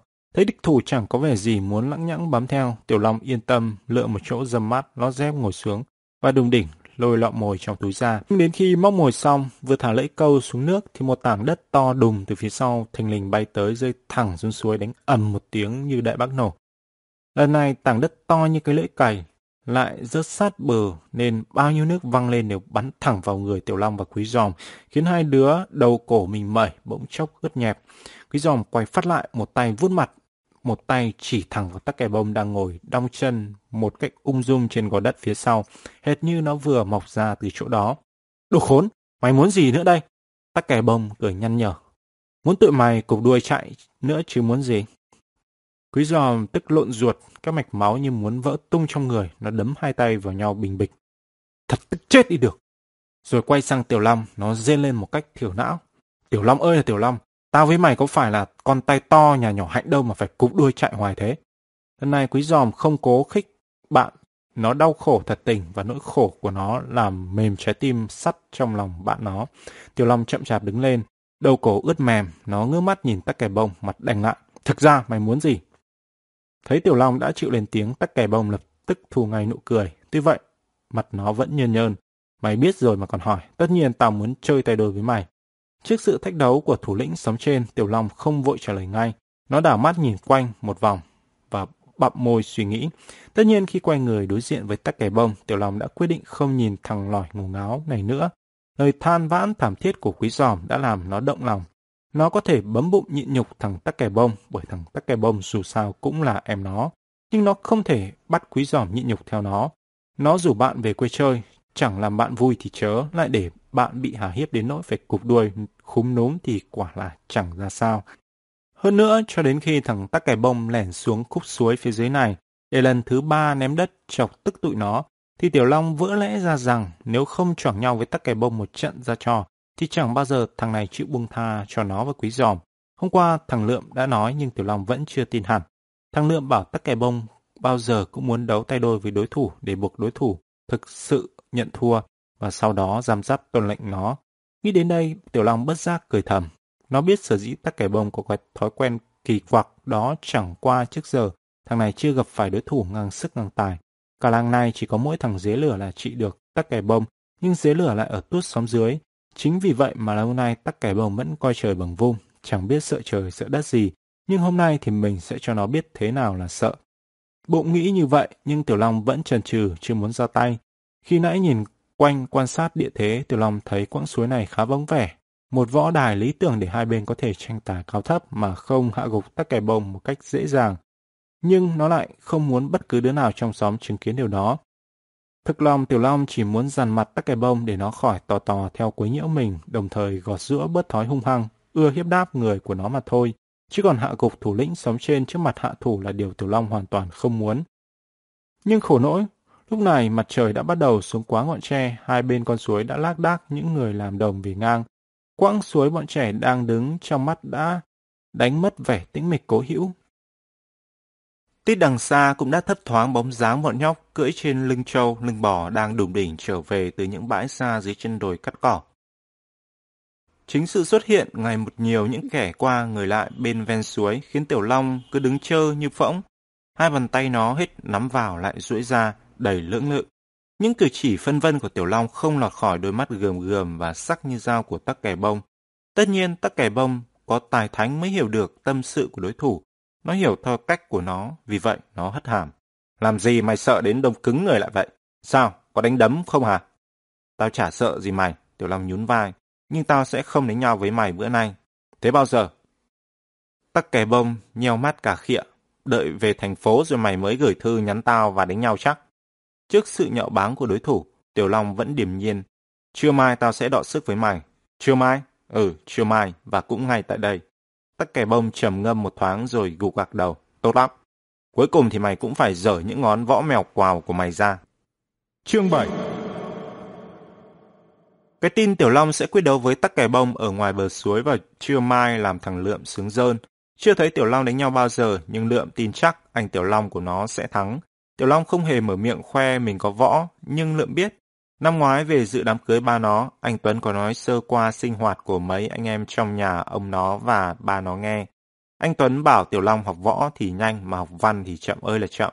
Chính nhờ anh Tuấn nói hớ ra như thế, Lượng mới biết Tiểu Long võ nghệ đầy mình. Như vậy thì chưa mai thằng tắc kè bơm chỉ có cạp đất. Hồi chiều vừa lúc lùa bò vào chuồng, nghe quý giòm báo cái tin động trời đó, Lượng chẳng buồn tắm rửa. Đầu cổ bù xù, mặt mày nhem nhuốc, nó chạy bay đi tìm Tiểu Long. Nè, Lượng cầm tay Tiểu Long lắc lắc. Bộ trưa mai anh định đánh nhau với thằng tắc kè bông thật hả? Ừ. Đánh ở ngoài suối hả? Ừ. Lượng liếm môi, anh sẽ thắng nó chứ? Hy vọng thế. Tiểu Long bảo hy vọng mà mặt buồn so. Thấy vậy Lượng lại lắc lắc tay anh. Anh đừng lo, chắc chắn là anh sẽ thắng mà. Tiểu Long tặc lưỡi. Không phải tao lo chuyện đó. Lượng chố mắt. Chứ anh lo chuyện gì? Tiểu Long thu nắm tay quẹt mũi. Tao sợ tao đánh thắng nó, nó sẽ thù. Sợ cóc gì? lượm nhún vai. Ít hôm nữa anh về lại thành phố rồi. Có ở hoài ở đây đâu mà sợ. Tiểu Long thở ra. Không phải tao sợ cho tao, mà tao sợ cho mày. Không làm gì được tao, nó sẽ đâm ra ghét mày. Chuyện đó thì anh khỏi lo. Không có anh, nó cũng đã ghét em rồi. Câu nói của Lượm làm Tiểu Long thắc mắc. Mày có làm gì nó đâu mà nó ghét mày. Em chả làm gì nó, Lượm chép miệng. Nhưng gì Năm Sang thương em hơn thương nó. Thế làm nó ghét. Rồi Tiểu Long không tin, Lượm háng giọng giải thích. Dì Năm Sang khen em ham học lại ngoan ngoãn, siêng năng, bảo gì cũng được. Còn thằng tắc kè bông là chúa ưng bướng, chả chịu nghe lời ai. Suốt ngày chỉ lang thang ngoài đường, phá làng phá xóm, chọc cho thiên hạ kéo tới nhà mắng mỏ. Dì bảo nếu ba em không bênh vực nó, dì đã cột nó vào chân giường, không cho nó chạy nhảy lung tung từ lâu rồi. Tiểu Long cười hích hích. Cỡ thằng tắc kè bông mà cột vào chân giường thì ăn thua gì, nó sẽ vác cả cái giường chạy luôn đi ấy chứ. Đang nói đùa, sực nhớ lại một chuyện quan trọng, Tiểu Long liền nghiêm mặt lại. Nè Lượm, mày đừng có nói chuyện, tao sắp đánh nhau với thằng tắc kè bông cho bất cứ ai nghe chưa? Anh yên trí. Lượm gật đầu, mau mắn. Ngu gì em nói cho ba em và dì em biết, Tiểu Long nhăn mặt. Không chỉ với chú thím, mà với bất cứ một đứa nào trong xóm mày cũng không được nói hở ra. Sao vậy? Lượm ngơ ngác. Em phải rủ mấy đứa bạn em tới hò hét cổ vũ cho anh chứ. Khỏi. Tiểu Long phẩy tay. Tao không muốn bất kỳ ai chứng kiến cảnh tao hạ thằng tắc kè bông. Tao không muốn làm nó mất mặt. Rồi quay sang Lượm, Tiểu Long nheo nheo mắt. Ngay cả mày nữa. Chưa mai nếu mày muốn xem, mày phải nấp thật kín, đừng để thằng tắc kè bông trông thấy. Lượm gãi cổ. Chưa mai em sẽ nấp trong dãy mía dòm ra. Mày nấp đầu kệ mày, nhưng phải thật kín. Trước mệnh lệnh nghiêm khắc của Tiểu Long, bề ngoài lượm có vẻ ngoan ngoãn tuân theo, nhưng trong bụng lại ấm ức không chịu được.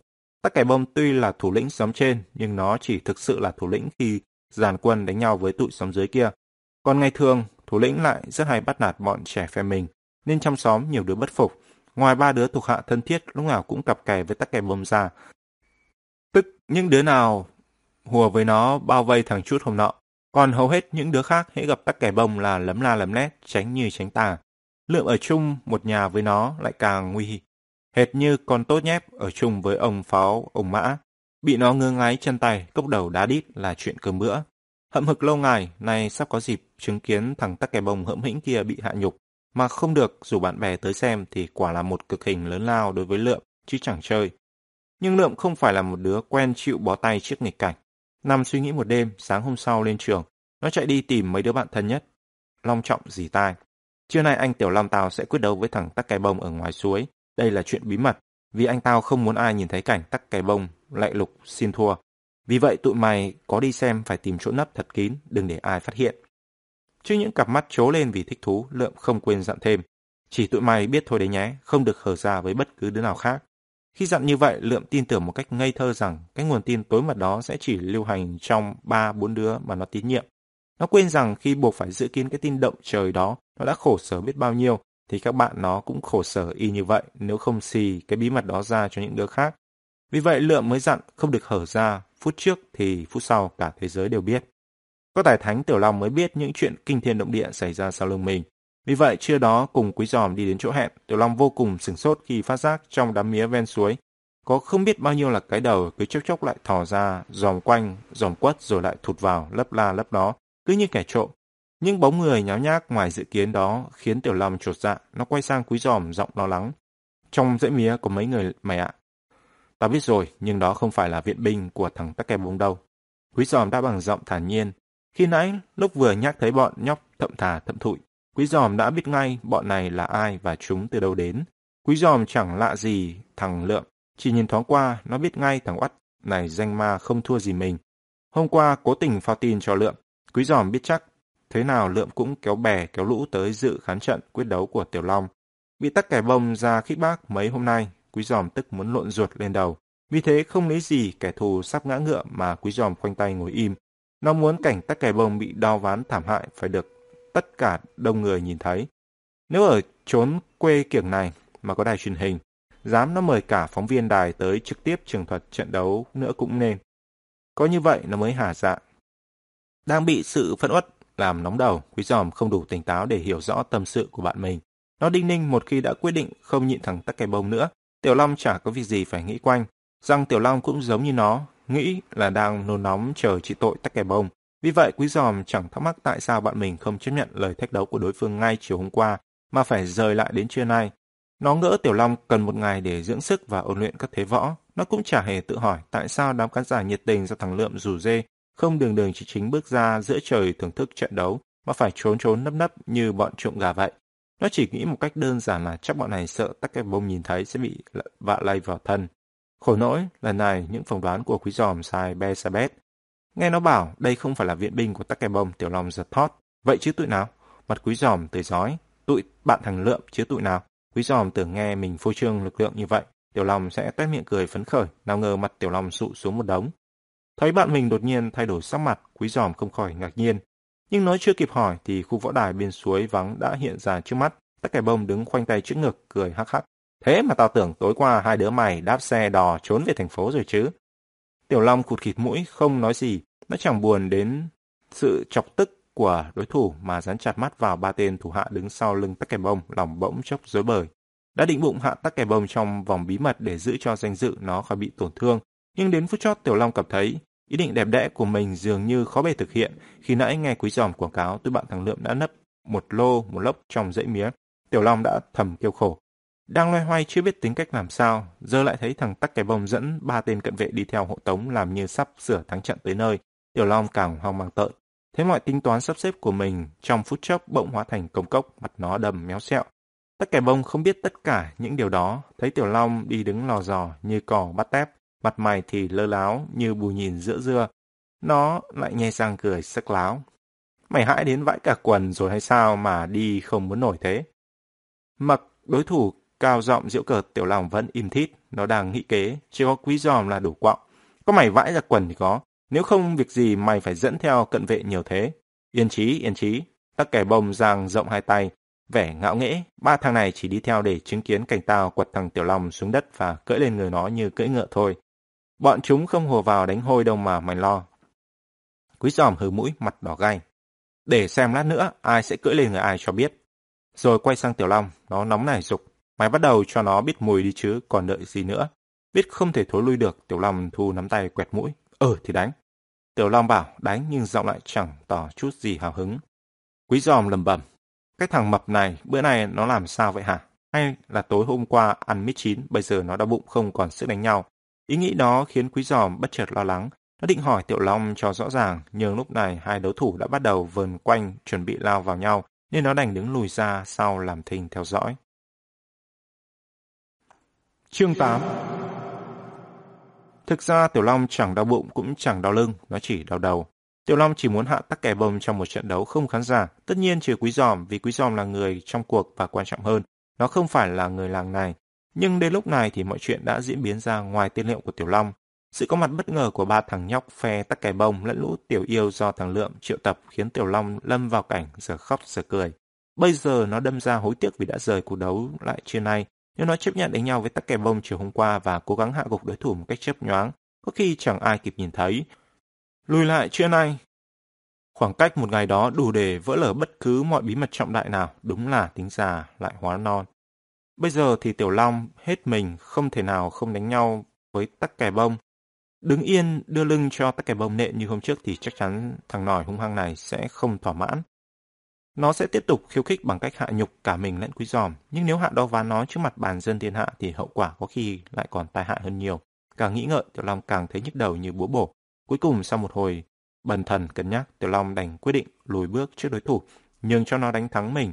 Đương nhiên nó sẽ không còn lý do gì để khiêu chiến với mình và quý giòm và hai đứa sẽ được yên thân trong những ngày còn lại. Tiểu Long tự an ủi và tặc lưỡi bước vào vòng chiến. Quý giòm không hiểu nỗi khổ tâm của bạn nên thấy Tiểu Long cứ trườn vờn xa xa không chịu sao lại gần. Nó sốt ruột cằn nhằn. Nhào vô làm thịt nó đi chứ, mày làm gì cứ thủ thế hoài vậy. Tiểu Long liếm môi trấn an, đừng nôn nóng, để tao lừa thế đã. Quý giòm tưởng bạn mình nói thật cho nên một lát sau nó lại ngoác miệng là toáng. Tiểu Long ơi là Tiểu Long, mày định lừa thế đến Tết Công Gô hay sao? Lần này Tiểu Long bặm môi không đáp. Cặp mắt nó vẫn gườm gườm nhìn đối thủ, vẻ như ta đây đang tập trung tinh thần vào một cuộc chiến một mất một còn này ghê lắm. Tất kẻ bông tất nhiên không biết đối thủ của mình chưa đánh đã thầm chịu thua, thấy ánh mắt của Tiểu Long sáng quắc và không nhưng nhìn chòng chọc vào mình, nó hơi hoảng. Nhất là trước nay nó vẫn nghe thằng Lượng quảng cáo không biết bao nhiêu lần về tài nghệ cao cường của ông anh nó. Lại thêm cái miệng của quý giòm đứng ngoài ra giả đúc thúc, làm như nếu xông vào Tiểu Long sẽ nuốt chửng nó trong nháy mắt không sai. Vì tất cả những lẽ đó, tắc kẻ bông đầm chần chừ không dám mạo hiểm. Thấy Tiểu Long gườm gườm nhìn nó, nó cũng đứng xa gườm gườm nhìn lại. Trong khi khán giả hai phe nhấp nha nhấp nhổm, không biết bao giờ cuộc quyết đấu bằng mắt này mới chấm dứt, thì tình thế đột ngột biến đổi. Sau một hồi âm thầm quan sát, thấy Tiểu Long ngoài đôi mắt sắc bén ra chẳng có gì đáng gọi là khủng khiếp như thằng lợi mô tả. Tắc kẻ bông quyết định tấn công, nó nhào tới từ bên hông, nhanh như gió và tung ra một loạt cú đấm, bịch bịch. Tiểu Long lùi lại, đưa tay đỡ nhưng vẫn lãnh chọn hai cú đấm vào vai. Trong khi quý giòm bàng hoàng đến hà hốc miệng ra thì ba tên thủ hạ của tắc kẻ bông nhảy cẫng, miệng rào hò. À ha, hóa ra thằng này là một bao cát, tắc kẻ bông ơi. Tắc kẻ bóng lúc này đã kịp thoái bộ lại lùi phía sau thủ thế. Nghe đồng bọn lên tiếng chế giễu, nó cười hì hì. Bữa này ta phải mượn nó để dượt vài đường quyền cho giãn gần giãn cốt. Rồi nó nhau mắt, ngó Tiểu Long, khinh khỉnh hỏi. Tài nghệ của mày chỉ có thế thôi sao hả? Sao nghe thằng Lượng ca tụng mày lắm mà Tiểu Long chẳng tỏ vẻ gì giận dữ, nó liếm môi thản nhiên. Chưa biết mèo nào cắn mỉu nào đâu, đợi lát nữa mày sẽ biết. Quý giòm đang giàu thúi ruột vì sự thất thế vừa rồi của bạn mình. Bây giờ nghe Tiểu Long nói cứng, nó lên tinh thần được chút chút. Ừ, có thể chuyện trúng đòn vừa rồi của Tiểu Long chỉ là động tác đánh lừa. Nó giả vờ như vậy để dụ cho tắc kè bông chủ quan khinh địch. Tới lúc đó nó mới tung ra những đòn sấm sét, ha ha. Nó mà ra tay thì tắc kè bông chỉ có nước, bò cáng. Càng nghĩ quý giòm càng phấn khởi và cố mở to mắt hồi hộp nhìn vào đấu trường để xem bạn mình cái liệu số phận của thằng tắc kè bông đáng ghét kia. Tiểu Long trả hăm, đợi một lát thì mày sẽ biết là gì. Nhưng, kìa, sao lạ quá, quý giòm đợi một lát thì thấy tắc kè bông nhảy sổ vào Tiểu Long, tay đấm trên đá lê lịa, hung hãn chẳng khác nào cọp sút chuồng. Con Tiểu Long thì lo cuống cuồng nhảy tránh, thỉnh thoảng phản kích được một đòn nhưng chẳng hề hấn gì với đối phương. Bịch bịch bịch, Tiểu Long lại liên tiếp lãnh những cú đấm vào người. Chân cẳng bắt đầu loạn trọn. Diễn biến của cuộc so tài khiến mặt quý giòm càng lúc càng tái xanh. Mỗi lần Tiểu Long trúng đòn, người quý giòm lại giật náy một cái, làm như nắm tay to đùng của tắc kè bông vừa nện phải lưng nó vậy. Khổ cho quý giòm, nó chả đánh đấm gì mà người cứ ê ẩm. Mồ hôi chảy ròng ròng trên trán. Nó bắt tay làm loa chõ vào trận đấu hết khán ca cổ. Phản công thật mạnh vào Tiểu Long ơi, đừng để nó có thì giờ ra đòn trước. Nhưng rồi trước sự chỉ đạo của mình chẳng có hiệu quả gì. Quý giòm đập cáu. Mày múa may loạn xị gì thế, thằng ngốc? Nhưng mặc cho quý giòm vào đầu bứt tai và kêu trời như bông. Tiểu Long tay chân vẫn quáng quàng như chó nhà tang. Nó đánh đỡ loạn cào cào trả ra tấm ra miếng gì sắt. Lúc này đám bạn của tắc kè bông đã thò đầu cả ra ngoài dãy mía, vừa theo dõi trận đấu vừa xì xào bình phẩm, chả buồn nấp đánh như khi nãy nữa. Nếu đánh nhau như anh thằng Lượng, chẳng thà để tao đánh còn hơn, một đứa nói. Chắc anh nó đã đánh võ say, đứa khác tiếp lời. Một giọng tinh quái cãi lại. Đây không phải là võ say mà là võ lưng. Võ lưng là võ gì? Làm quái gì có võ lưng? Sao lại không có? Võ lưng tức là khi đối thủ tấn công, mình nhắm tịt mắt lại và đưa lưng ra đỡ. Anh thằng Lượm chả phải đang sử dụng môn võ đó là gì. Những lời nhạo báng của lũ bạn khiến Lượm muốn chui ngay khỏi xuống đất. Nhưng đất cứng quá không chui được. Nó đành ngồi im dòng tai nghe và cảm thấy ruột đang đứt từng khúc. Nhưng Lượm không giận lũ bạn. Thực tế trước mắt cho thấy những lời chế giễu của tụi nó không sai sự thật là bao. Ông anh thần tượng của nó đánh đấm như mèo quào. Trong khi tất cả bông nhảy nhót nhanh như vượn và giơ đòn như máy, thì ông anh của nó chẳng hiểu sao lại lờ đờ như chuột phải khói. Đánh 10 cú, chỉ quẹt chúng đối thủ được một. Nhớ đến lời huynh hoàng trong sáng nay, anh tao không muốn ai nhìn thấy cảnh tắc cài bông lại lục xin thua. Lượm xấu hổ đến chín cả người. Và đến khi trận đấu kết thúc bằng cảnh Tiểu Long ngã trồng gọng trên mặt cỏ thì Lượm không còn đủ can đảm nán lại lâu hơn. Thừa lúc lũ bạn dồn mắt vào võ đài, Lượm lén lén chuồn ra khỏi rễ mía và lùi thủi bỏ về. Lượm đã về sớm, vậy mà hóa hay, nó khỏi phải ở mức như quý giòm. Thấy Tiểu Long ngã bệt xuống đất, quý giòm hấp tấp, chạy lại tính đỡ bạn dậy, tắc kẻ bồng đã quát tướng khi nó giật bắn. Không được đụng vào nó, trận đấu đã kết thúc đâu. Quý giòm mím môi. Mày thắng rồi còn chứ muốn gì nữa. Tắc kẻ bồng cười khẩy, tao chưa thắng. Chưa thắng, quý giòm ngạc nhiên. Nó không hiểu đối thủ định bày cái gì nữa đây. Tắc kè bồng gật gù. Ừ, chưa thắng. Khi nào thằng Tiểu Long mở miệng nhận thua thì lúc đó tao mới gọi là thắng. Quý giòm tức điên, dẹp mày đi. Thua là thua chứ không mở miệng nhận thua cái gì cả. Dẹp mày thì có. Tắc quẻ bồng quắc mắt. Mày có chịu giang ra không thì bảo. Quý giòm nghiến răng kèn két, nhưng nó chưa kịp ngoác miệng nguyền rủa thì Tiểu Long đã buông một tiếng thở dài. Tao chịu thua. Vừa nói Tiểu Long vừa chống tay lóp bóp ngò dậy. Tắc quẻ bồng phở mũi, như vậy mới gọi là biết điều chứ. Rồi nó hắng giọng phán. Nếu đã chịu thua thì từ nay về sau mày phải tôn tao làm thủ lĩnh. Mày là thủ lĩnh, Tiểu Long sự lờ đáp, bất chấp cú thúc của quý giòm vào mạng mỡ. Tắc kẻ bông vẫn chưa chịu thôi. Thủ lĩnh bảo gì mày phải làm. Nghe tới đây, quý giòm nóng gáy. Dẹp, mày đâu phải là cha người ta. Tao không hỏi mày, tắc kẻ bông trừng mắt. Rồi nó quay sang Tiểu Long. Sao? Mày đồng ý không? Tiểu Long quẹt mũi. Chẳng lẽ mày bảo tao làm bậy tao cũng phải nghe theo. Tắc kẻ bông búng tay. Mày khỏi lo điều đó. Những gì tao bảo mày làm chẳng có gì bậy bạ hết. Quý giòm lại lộn tiết chen vào. Không bậy bạ cũng không làm. Trong khi quý giòm nộ khí sung thiên thì Tiểu Long cau mày, tư lự. Nó không ngờ tắc kè bông được đằng chân, lân đằng đầu, ra hết yêu sách này đến yêu sách khác để bắt chẹt nó. Nhưng đã lỡ nhịn nhục đến mức này, Tiểu Long không muốn phá hỏng hết chỉ trong một phút tức khí. Dù sao, mình cũng chẳng ở đây mấy ngày nữa. Có đồng ý nghe theo mệnh lệnh của nó cũng chẳng hại gì, Tiểu Long nhổ bụng và khẽ gật đầu. Nếu không làm bậy thì được. Sự ngoan ngoãn ngoài tưởng tượng của đối thủ khiến tắc cái bông như nở từng khúc ruột, nó tét miệng cười. Nói phải giữ lời đấy nhé. Rồi sau khi hách mặt lên trời và đánh mắt một lượt quanh đám khán giả lúc này đã túa hẳn ra bãi cỏ rộng bên suối để thị uy, tắc cái bông quay sang ba tên thủ hạ khoát tay. Đi! Sau khi tắc cái bông ngây ngang kéo đi, đám bạn của thằng Lượm cũng bỏ về luôn. Trưa nay chúng náo nức đến cốt để xem anh Lượm rửa hận dùm bọn chúng, rốt cuộc Tiểu Long, đánh đấm chẳng ra un gì, tất kè bông chẳng bị hạ nhục thì chớ. Nhân trận thắng áp đảo này càng có cớ để thêm hống hách, lòng đầy thất vọng, cả bọn lếch tha lếch thích ra về trong bụng chửi thằng lượm tơi tả. Rốt cuộc, trên bãi cỏ mênh mông bây giờ chỉ còn lại hai người, Tiểu Long dây mặt một phía, Quý Giòm dây mặt một phía. Cả hai ngồi bất động, lẻ loi và thiểu não như hai con gà rù. Lâu thật lâu chẳng ai nói với ai một lời. Dù mặt trời càng lúc càng đổ lửa trên vai rát bỏng và bên dưới chỗ ngồi hơi đất ban trưa không ngừng hừng hực bốc lên. Quý giòm buồn nẫu ruột, cho đến lúc này nó vẫn không tin vào những gì tai nghe, mắt thấy. Nó không thể cắt nghĩa được tại sao Tiểu Long lại có thể đánh thua tắc kè bông một cách dễ dàng như thế. Tệ hơn nữa, thằng bạn thân yêu của nó lại sợ hãi đối thủ đến mức chấp nhận tút tuần tuột mọi điều kiện láo xược của thằng tắc kè bông khốn kiếp kia. Thật tức chết đi được. Ông nỗi hậm hực như một quả cầu gai trong bụng, nên khi Tiểu Long quay qua khều vai nó, thôi về. Quý giòm cáu kỉnh hất tay bạn già Mày muốn về thì về trước đi, tao ngồi đây.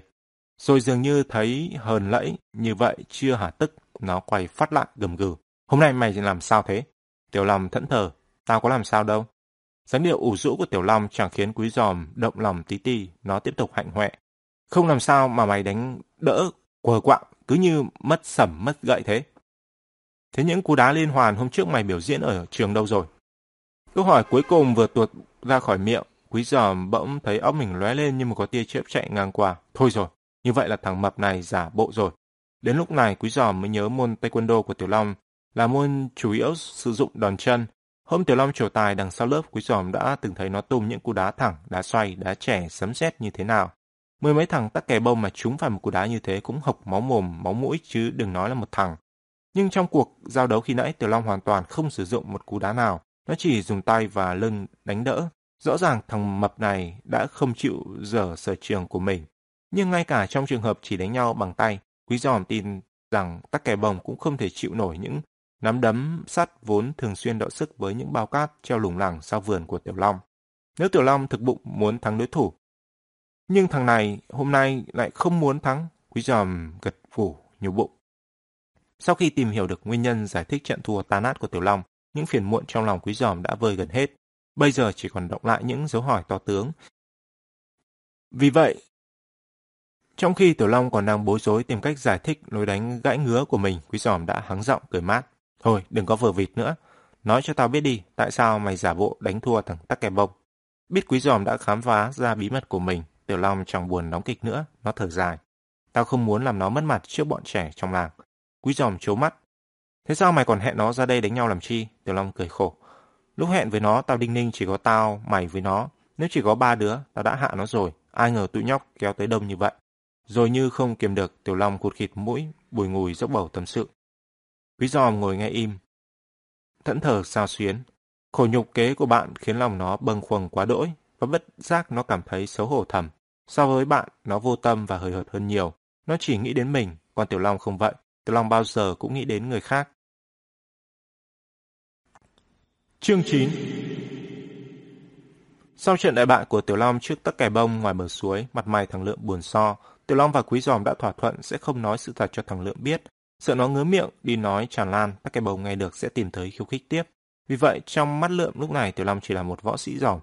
Một võ sĩ hạng tép, nỗi buồn thần tượng sụp đổ khiến tay chân nó sụi lơ, y như chết rồi. Buổi chiều nó dắt bò đi chăn một chút xíu rồi lại dắt về. Bà nó hỏi, sao nay con về sớm vậy? Nó nói dối, con bị nhức đầu. Tiểu Long hỏi, sao nay mày về sớm vậy? Nó nói thật, tụi bạn trêu em tối mày tối mặt, không chuồn về trả lẽ lại chùi xuống đất. Giọng điệu hờn dỗi của Lượm khiến Tiểu Long thắc thỏm. Tụi bạn chưa mày chuyện gì? Thì chuyện anh đánh nhau với thằng tắc kè bông đó. Em khoe tụi bạn là anh sẽ bẻ cổ thằng tắc kè bông như bẻ sang gà, ai ngờ. Tiểu Long khịt mũi, Tại mày chứ bộ, tao đã dặn mày đừng nói chuyện, tao đánh nhau với bất cứ một đứa nào, ai ở mày đi nói tùng lum chi. Lượng gãi đầu, thì em đâu có biết anh đấm ẹ như thế. Nghe anh hùng hổ, tao không muốn bất cứ ai chứng kiến cảnh tao hạ thằng tắc kè bông, em cứ tưởng thật. Làm sao em biết được trong bộ anh lại sợ người ta chứng kiến cảnh tắc kè bông hạ anh? Suy diễn của thằng Lượm khiến Tiểu Long giờ cười giờ mếu. Nó đành ngậm bồ hòn làm ngọt. Ừ, tao đánh đấm chẳng ra ôn gì cả. Lượm tính chi chiết Tiểu Long thêm mấy câu nữa, nhưng thấy ông anh tiêu nghỉu thừa nhận sự bất tài của mình. Nó đâm tội, bèn hạ giọng. Thế anh không có võ thật hả? Tiểu Long nhăn mặt. Tao có nói với mày là tao có võ bao giờ đâu. Anh không nói nhưng anh Tuấn nói, lượm vùng tay. Anh Tuấn bảo anh mê học võ lắm.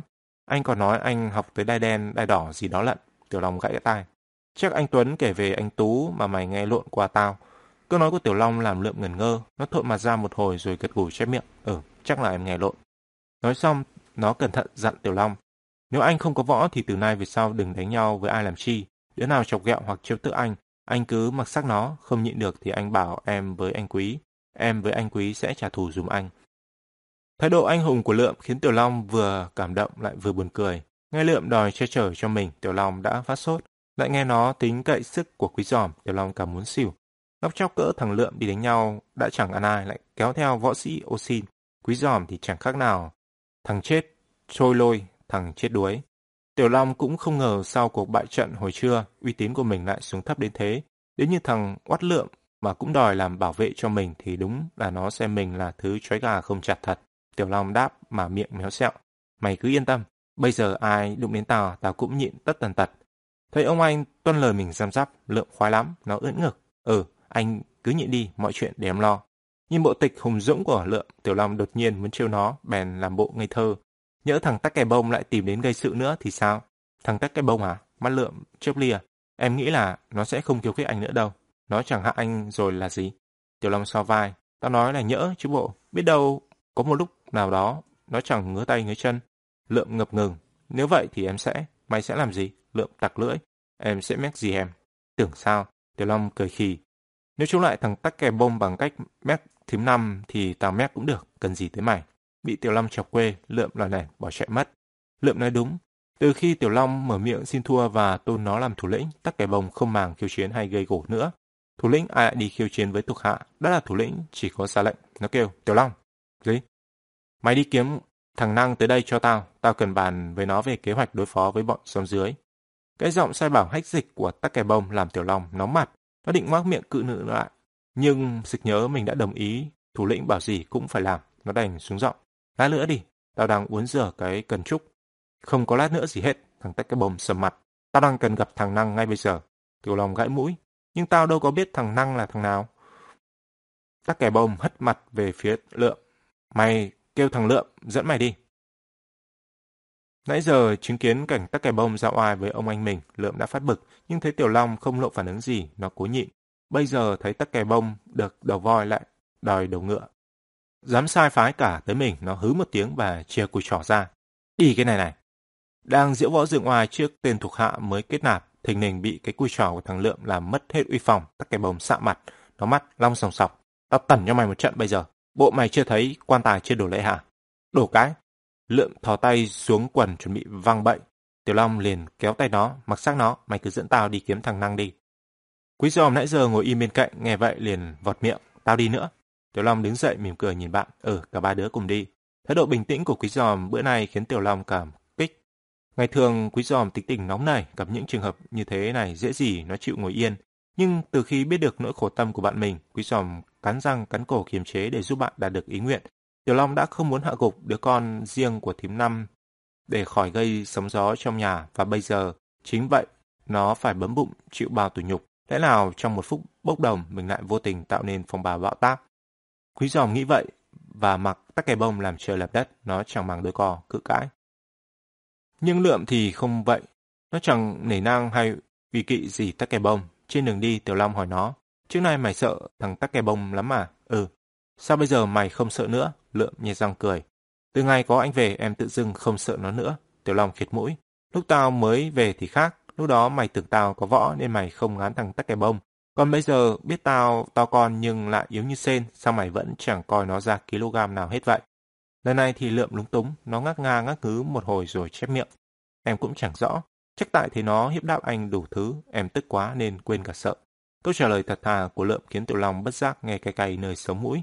Lặng đi một lúc, nó thò tay quàng vai em, dịu dàng nói.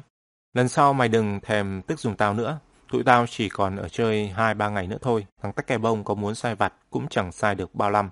Còn mày ở chung nhà với nó, nếu mày cứ chọc tức nó, nó khùng lên, nó đánh mày, mày biết chạy đi đâu. Em chẳng biết chạy đi đâu sắt, lượm lầu bầu. Lần này, nếu nó còn bắt nạt em, em sẽ đi mét gì năm sang, em chẳng nhịn nó nữa. Không biết tắc kè bông có nghe được những câu nói đó của thằng Lượm hay không, mà những ngày sau đó nó tuyệt nhiên không buồn đụng đến đứa con riêng của dượng nó. Tắc kè bông chỉ tìm cách đè đầu cưỡi cổ Tiểu Long, cứ chốc chốc nó lại gọi giật Tiểu Long, khiến thằng này mặt xìu như bún. Gì? Mày chạy ra cây ổi sau vườn, vặt dùm tao mấy cái rực gọng lá. Chi vậy? Tắc kè bông xoa ngực. Tao đang cần vũ khí để mai mốt chiến đấu với tụi dế lửa. Tiểu Long chỉ mong tắc kè bông nêu lên lý do riêng tư để kiếm cớ thoái thác. Nhưng tắc kè bông là đứa xanh ma. Những việc nó sai toàn là công vụ nên Tiểu Long không thể từ chối mệnh lệnh của thủ lĩnh được. Tất nhiên tắc kè bông thừa sức làm những chuyện dễ ở đó. Nó cũng có thể sai phái bọn tay chân thân tín nhưng nếu vậy thì đâu có tỏ rõ uy quyền với Tiểu Long được. Nó cần phải cho Tiểu Long biết một khi đã đụng vào nó thì hậu quả sẽ như thế nào. Nó cần phải trả mối thù bị Tiểu Long ngang nhiên can thiệp vào trận đánh giữa nó với thằng Chút chưa hôm trước. Tiểu Long không đần nội đến mức không hiểu tắc kè bông muốn gì. Nó hiểu và nó nghiến răng chịu đựng. Bây giờ nó chỉ mong càng ít ra mặt tắc kè bông càng tốt. Đừng để tắc kè bông trông thấy mặt, nó sẽ đỡ bị xài khiến, đỡ bị cong lưng chạy tới chạy lui. Nhưng khổ nỗi, trước cái ngày Tiểu Long khép nép đặt mình dưới sự sai bảo của nó, tắc kè bông hầu như thường xuyên vắng nhà. Suốt ngày, từ sáng đến tối, nó đi long nhong ngoài đường, chẳng ai thấy mặt mũi nó đâu. Ngay cả giờ cơm, tắc kè bông cũng không buồn vác xác về. Khi nào đói bụng, nó đảo qua nhà một lát, chui vào bếp lục cơm nguội ra ăn rồi tách thẳng. Tối, nó có một mình một phản ở nhà sau, mà cũng khuya lơ khuya lắc. Khi mọi người đã ngủ say cả, nó mới lách thách mò về. Phủi chân qua loa rồi chui vào chiếc mùng thím năm sang đã răng sẵn. Cái thằng thoát ẩn thoát hiện như bóng ma như thế. Từ ngày thu phục được tên đệ tử ở ngay cạnh mình là Tiểu Long lại đâm ra khoái cảnh, rủ rú trong nhà, chẳng buồn rời đi đâu lấy nửa đứa bước. Thế mới khổ. Suốt cuộc, để tránh cái cảnh bị tắc cái bông sai khiến Tiểu Long tìm cách trốn ra khỏi nhà. Nếu mày không chuồn thì tao chuồn, Tiểu Long nghĩ bụng và lập tức chạy đi kiếm thằng Lượng. Chiều nay dắt bò đi ăn, mày cho tao và anh Quý theo với Nghen. Chi vậy? Đi theo chơi thôi, Lượng cắn môi. Đồi cắt cỏ xa lắm, tụi anh đi không quen, mỏi chân chết. Tiểu Long nhún vai, mày đi được, chẳng lẽ tụi tao không đi được. Nhưng tụi em ngày nào cũng đi, quen rồi, Lượng chớp chớp mắt. Còn anh với anh Quý thì khác. Chả khác tẹo nào cả, Tiểu Long hừ mũi. Tụi tao không chỉ đi bữa nay, ngày mai, ngày mốt tụi tao cũng đi nữa. Quyết tâm của ông anh làm ông em há hốc miệng. Đi gì đi hoài vậy anh? Ừ, Tiểu Long nhún vai. Trước khi về lại thành phố, tụi tao muốn đi đây đi đó cho biết. Đột nhiên lượm cười toe. Chứ không phải anh đi trốn thằng tách cái bông hả? Tiểu Long bị ông em quỳ ái thình lình kê tủ đứng vào miệng, mặt liền ngây ra. Ai bảo mày vậy? Chương 10 Cách đây biết mấy trăm hay mấy ngàn năm, ông bà ta dường như đã biết trước sẽ có ngày thằng Tắc kè Bông đối xử với Tiểu Long cạn tàu dấu máng như thế, nên đã đặt ra những câu tục ngữ đại loại như mất tiền mua mâm thì đâm cho thủng, mất tiền mua thúng thì đụng cho mòn. Để ám chỉ hành động không đẹp của nó, đã bỏ công sức ra để chinh phục đối thủ, Tắc kè Bông chẳng dại gì để đối thủ nhởn nhơ. Chính vì vậy nó đành hy sinh thói quen chạy ngoài đường để nằm lì ở nhà sai phái Tiểu Long cho bỏ ghét. Và cũng cách đây một quãng thời gian dài như vậy, ông bà ta cũng thấy trước cái buổi chiều Tiểu Long lẽo đẽo đi theo thằng Lượm xuống đồi cắt cỏ để khỏi phải phục tùng những mệnh lệnh không bao giờ chấm dứt của tắc kè bông, nên đặt thêm những câu khác như tránh mà lại ngã phải mồ hoặc tránh anh một chai gặp anh hai lọ. Để chỉ chuyến đi xui rủi của nó, Tiểu Long gặp xui rủi là phải, bởi vì quyết định mò men theo thằng Lượng, nó quên bẵng ngày hôm qua, thằng em của mình bị bạn bè ngoài bãi thả chế nhạo đến tối tăm mặt mũi, đành phải đánh bò về ngay giữa cái bóng của nó còn cụt ngủn trên đường, chưa liếm được tới bờ ruộng. Tiểu Long quên bẫng, Quý Giòm quên bẫng, và ngay cả thằng Lượm cũng quên bẫng. Đứa nào cũng chỉ nhớ mỗi một chuyện là làm sao tránh thật xa, càng xa càng tốt. Thằng tắc kè bông quen bắt mọi người vâng phục kia. Đôi cắt cỏ không quá xa như thằng lợm hù. Qua khỏi cầu đi thêm khoảng nửa tiếng đồng hồ nữa là ngọn đồi đã hiện ra lừng thững trước mặt. Đôi cắt cỏ cũng chẳng giống chút gì với sự hình dung của Tiểu Long. Đôi không phủ toàn cỏ mà ngược lại cây cối um tùm. Thấp thoáng giữa lùm cây rậm rạp kia là một ngôi nhà hoang. Tường mái lở ngói rêu phong. Thằng lợm chỉ tay vào ngôi nhà trên đồi, rụt cổ, nói với Tiểu Long và Quý Giò. Đó là ngôi nhà ma. Tiểu Long cười, xạo đi mày. Em sợ anh làm chi? Lượm mí môi. Hàng tuần cứ đến tối thứ bảy là ma lại thắp đèn. Bày tiệc trong ngôi nhà này, có khi còn đốt pháo bông nữa. Quý giòm xì một tiếng. Tao cóc tin, ma gì lại đốt pháo bông. Bị hai ông anh nghi ngờ, lượm tức lắm, nó chỉ tay ra phía trước. Không tin, tụi anh hỏi mấy đứa này xem, đứa nào mà chẳng thấy ma đốt đèn. Lúc này, bọn Tiểu Long đã đi tới chân đồi, ngược hẳn với ngọn đồi nhiều cây ít cỏ. Bao quanh chân đồi là những bãi cỏ dày rậm, tươi tốt và trải xa tít. Lối nhố trên tấm thảm xanh mượt đó, cơ man những trâu bò hoặc đang đùng đỉnh nhai cỏ, hoặc đang gồ lưng nằm mọp một cách thành thơi. Cũng có những cặp nhàn cư vì bất thiện, rủ nhau dạng chân vảnh sừng, húc hoi, cho đỡ ngứa trước những tiếng lao oái của những ông chủ quát tỳ, không ngừng tấp tễnh chạy tới chạy lui tìm cách can ngăn. Tụ về đây là những bọn trẻ con xóm trên lẫn xóm dưới, cũng như con suối làng được cắt cỏ là khu vực hòa bình nên không xảy ra những chuyện đánh nhau. Chôn chặt mối thù địch tận đáy lòng, bọn trẻ hai xóm tụ tập, từng đám chơi u, chơi đánh cỏ hoặc chia phe quần thảo với những quả bóng quấn bằng lá dứa. Nhắc thấy thằng Lượm lững thững đi tới, lại dắt thêm hai đứa lạ hoặc lạ hùa đứng sau. Bọn trẻ ngừng cuộc chơi, quay lại giòm. Một đứa tò mò hỏi đứa bên cạnh, thằng Lượm dẫn theo ai vậy mày? Không biết, thằng này vừa lắc đầu vừa chợt nhớ ra chuyện đánh chứng kiến hôm nọ. Ngoài bờ suối, liền reo lên, à, hai đứa này là anh thằng Lượm ở thành phố về chơi. Rồi nó chỉ tay vào Tiểu Long, nói oang oang, ra vẻ khoe khoang hiểu biết. Thằng này là thằng Tiểu Long, hôm trước bị thằng tắc kè bông quay như quay dế ở ngoài suối đó. Cái chuyện Tiểu Long bị tắc kè bông làm nhục ngoài suối tất cả bọn trẻ con sống trên lẫn sống dưới đều nghe kể, nhưng không phải đứa nào cũng có may mắn chứng kiến cuộc thư hùng hiếm có đó. Vì vậy vừa nghe thằng nhóc nọ hô hoán lên, bọn trẻ liền đổ xô lại, đứa thoạt đầu anh hùng nhận lời thách đấu với thủ lĩnh xóm trên, và sau đó quỵ lị thua một cách nhục nhã là cái đứa như thế nào. Không chỉ xem bọn trẻ còn chỉ trỏ và xì xào bình phẩm, Thằng này tướng tá trông cũng ngon mà sao lại nhắt như cái thế không biết. Thằng này chắc tuổi con thỏ. Một đứa cười rúc rích, tại mày không biết đó thôi, nó có món võ lưng hay lắm. Thằng tách kè bông vừa tung đòn ra, nó lập tức đưa lưng đỡ bịch bịch bịch. Tao hiểu rồi. Đứa kia, đế thêm, thế này võ chuyên dùng để tiêu hao sức lực đối thủ. Đấm một hồi, thế nào đối thủ chả mỏi dục cả tay. Những lời châm chọc liên tục văng lên bên tai khiến Lượm, Tiểu Long và Quý Giòm sám mặt. Ba đứa không ngờ lại rơi vô một tình huống éo le như thế. Khi nãy lách thách theo sau đuổi bò, Tiểu Long đã hí hửng mừng thầm. Nó không ngờ chờ đó nó ở chân đồi quát cỏ là những lời diễu cợt còn tai ác gấp mấy lần những sự sai vặt của tắc kè bông.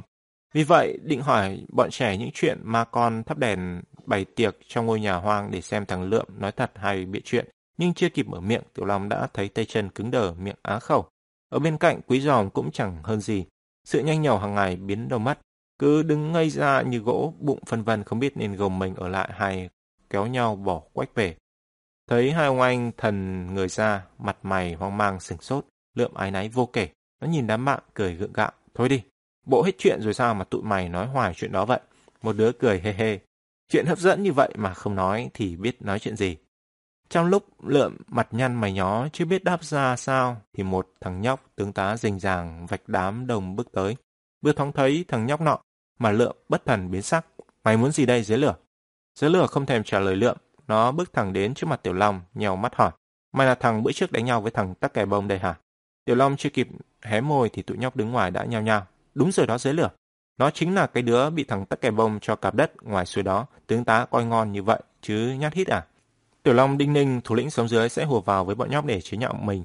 Nhưng hành động của dưới lửa đã ra ngoài tiền đoán của nó. Mắt quắc lên, dưới lửa quay nhìn bọn nhóc, hừ nạt mũi. Tụi mày ngu của sử, một đứa dám công khai đấu tay đôi với tắc kẻ bông, dù thắng hay thua vẫn là một anh hùng. Rồi chẳng buồn đếm xỉa đến vẻ ngơ ngác của bọn nhóc, dưới lửa quay sang Tiểu Long mỉm cười hỏi.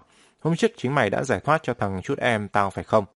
Thấy thủ lĩnh sóng dưới bất ngờ ra mặt bênh vực anh mình, lượng ngạc nhiên một cách sung sướng, và nó bày tỏ sự sung sướng đó bằng cách vọt miệng đáp ngay. Đúng rồi đó, hôm đó nếu anh tao không ra tay thì thằng chút đã tay tua như cái mền rách rồi. xế lửa đang gật gà gật gù cố nghĩ một cách hay ho để khen tặng ân nhân của em mình thì tiếng thằng tắc kè bông đột ngột vọng tới. Tiểu Long ơi! Dượng Năm kêu mày về nhà ngay kìa. Sự xuất hiện đột ngột của tắc kè bông làm lượm Tiểu Long và Quý Giòm giật thót. Tiểu Long quay lại trột dạ hỏi. Chú Năm kêu tao về chi vậy? Tắc kè bông đáp. Nó vẫn đứng tít đằng xa. Tao không biết. Hình như Dượng nam định nhờ mày đi xay bột về đổ bánh hay sao ấy. Tới đây thì Tiểu Long lờ mờ đoán ra. Chắc chắn là vừa rồi chú Năm sai tắc kè bông đội gạo đi xay bột. tắc kè bông định sai lại Tiểu Long, nhưng tìm quanh quất không thấy Tiểu Long và Quý Giòm đâu. Nó đoán hai đứa này theo thằng Lượm xuống đồi cắt cỏ, đánh nạn, nên âm thầm lần xuống tận đây để kêu về. Trong khi Tiểu Long đang tiến thoái lưỡng nan, không biết có nên nghe theo lời tắc kè bông hay không thì dế lửa và ba, bốn đứa thuộc loại đầu đàn của phe xóm dưới lừ lừ tiến lại chỗ tắc kè bông đang đứng.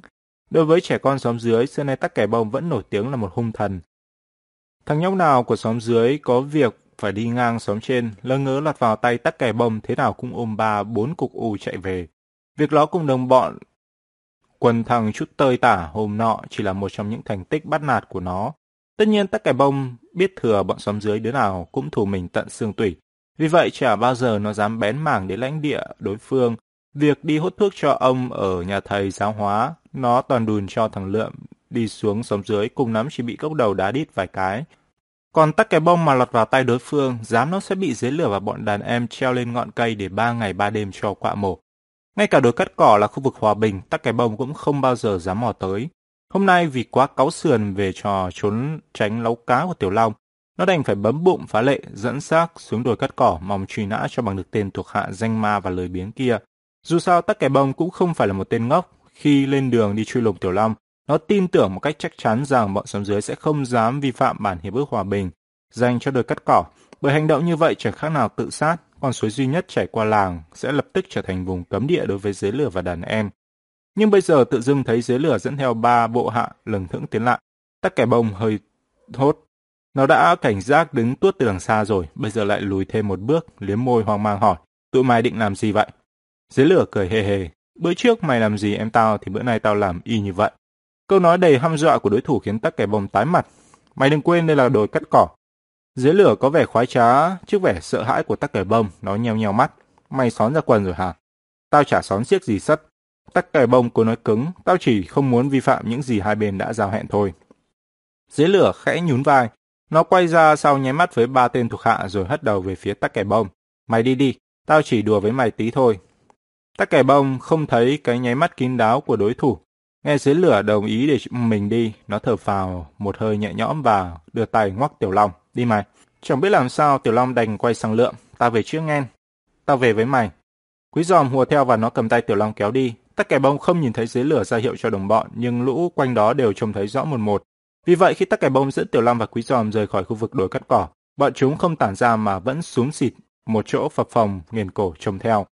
Quả như bọn nhóc dự đoán, khi bọn tắc kẻ bông đã rời xa bãi thả và chuẩn bị đặt chân lên con đường đất nối liền hai xóm, dưới lửa và ba tên đàn em lập tức chuyển mình rượt theo. Chúng không chạy lên lối mòn xuyên bãi cỏ mà băng đồng để đón đầu đối thủ. Lúc mới rời gót khỏi đồi cắt cỏ, tắc kè bông vừa đi vừa chốc chốc ngoái đầu nhìn lại phía sau, nhưng chẳng thấy gì khả nghi. Do đó khi đặt chân lên con đường làng, nó ung dung đi thẳng, chẳng buồn ngọng ngoại đầu nữa. Một phần nó không muốn Tiểu Long và Quý Giòm khám phá ra nỗi lo âu trong lòng nó. Phần khác, nó nghĩ rằng mối đe dọa đã thực sự nằm lại phía sau lưng. Vì đinh ninh như vậy nên khi kịp nhận ra mối đe dọa không nằm ở sau lưng mà đứng lù lù ngay trước mặt, miệng thằng tắc kẻ bông bỗng há hốc, không nói được một lời. Dưới lửa đứng dạng chân giữa đường, tay chống ngang hông, cười đắc thắng. Đây đã ra ngoài khu vực đồi cắt cỏ, mày còn muốn chăn chối gì nữa không? Tắc kẻ bông phun nước bọt, đồ hèn. Ha ha, dưới lửa ngửa mặt lên trời, bốn thằng hộ pháp vây đánh một đứa con nít mà bây giờ lại dám mắng người khác là đồ hèn. Nói xong nó bước tới một bước từ từ, sắn tay áo lên. Tao khác mày, tao không lấy đông đánh ít, mà chỉ muốn chơi tay đôi với thủ lĩnh xóm trên thôi. tất kẻ bông định hét lên, nhưng mà mày cậy mạnh, hiếp yếu. Nhưng sực nhớ nói như vậy chẳng khác nào chát bùn vào mặt mình. Nó liền im thít, mắt láo liền nghĩ kế. Lúc này bọn trẻ ở trên đồi cắt cỏ chẳng còn thiết tha gì với nhiệm vụ trông nom bầy súc vật của mình nữa. Mặc lũ cho bò muốn làm gì thì làm, chúng ba chân muốn cẳng hè nhau chạy tới bao quanh đấu trường và dương cầm mắt hiếu kỳ lên, chờ đợi những màn hấp dẫn sắp sửa diễn ra. Trong đám khán giả lao nhau này chẳng thiếu gì đứa xóm trên nhưng một phần vì lực lượng phe xóm dưới quá đông, phần khác cuộc chạm trán giữa dế lửa và tắc kè bông lần này hoàn toàn không mang ý nghĩa cuộc đối đầu giữa hai phe mà chỉ là sự thanh toán cá nhân giữa hai thủ lĩnh nên bọn chúng chỉ đứng yên tò mò trố mắt lên nhìn. tắc kè bông tất nhiên cũng nhận ra số lượng áp đảo của bọn trẻ xóm dưới, hơn nữa đang trong lãnh địa của đối phương. Nó chẳng dại dột gì mà hô hào và khích động hai phe đánh nhau. Cách tốt nhất là làm sao tránh được cuộc đụng độ với thằng dưới lửa rồi tìm cách rửa hận sau. Tắc kè bông nhủ bụng và cố ra vẻ nghiêm nghị hắng giọng. Hôm nay tao không thể đánh nhau được với mày. Dượng tao đang chờ tao ở nhà. Tắc kè bông bí quá đem dượng ra đỡ, nhưng chẳng ăn thua gì, dưới lửa thu nắm đấm, Xương ngón tay kêu răng rắc, tao không cần biết dượng mày là ai. Rồi nó giơ tay đấm lên, cười khẩy. Dượng mày chờ mày ở nhà, nhưng cái này đang chờ mày ở đây. Thấy đối thủ có vẻ quyết ăn thua đủ. Tắc cải bông không giấu được vẻ buồn chồn. Nó nhớn nhác nhìn quanh và bắt gặp trong đám đông gương mặt đỏ phừng phừng của thằng Lượm. Nghe dưới lửa, nói động đến ba mình, Lượm giận đến ứa gan, nhưng biết mình trọi dưới lửa chẳng khác nào trứng trọi đá nên nó đành nuốt giận làm thinh. Dượng thằng tắc kè bông là ba thằng Lượm, nhưng ba thằng Lượm là chú Tiểu Long. Chính vì lẽ đó không chỉ có mặt thằng Lượm mới đỏ phừng phừng, mặt Tiểu Long cũng đỏ phừng phừng, nhưng như Lượm, Tiểu Long mím môi đứng im. Nó định chờ coi sự thể ra sao. Hơn nữa dưới lửa mới vừa binh nó, nó không tiện chiều mặt. Dưới lửa chân vẫn không ngừng bước tới, nó to con gấp rưỡi đối thủ khi cất bước lại cố ý định dậm mạnh xuống đất làm cho phát ra những tiếng thình thịch, nên nó nó chẳng khác nào một con gấu. Con gấu bước đến đâu, tắc kẻ bông lùi đến đó, mặt mày nháo nhác, cứ như gà phải cáo, nom lo lắng, hoang mang đến tội. Làm gì mày cứ lẩn như trạch thế? Dưới lửa nhếch mép và vừa hỏi dứt câu, nó thình lình nhảy sổ vào đối thủ và tung đòn nhanh như chớp xẹt. Tắc kẻ bông lật đật, khua tay gạt, nhưng đòn tay trái của dưới lửa chỉ là cú đánh dứ. Trước tắc kẻ bông giơ tay lên, nó tung một cú tay phải mạnh như búa bổ và be sửa đối thủ. Cú đòn chí mạng làm tắc kẻ bông rêm cả người, nó kêu hự một tiếng và lảo đảo bật lùi ra sau. Bị đòn đau tắc kẻ bông nổi khùng. Nỗi sợ hãi bay vào đầu mắt, nó đưa tay quẹt mũi và gườm nhườm nhìn đối thủ. Được lắm, bữa này tao sẽ liều mạng với mày.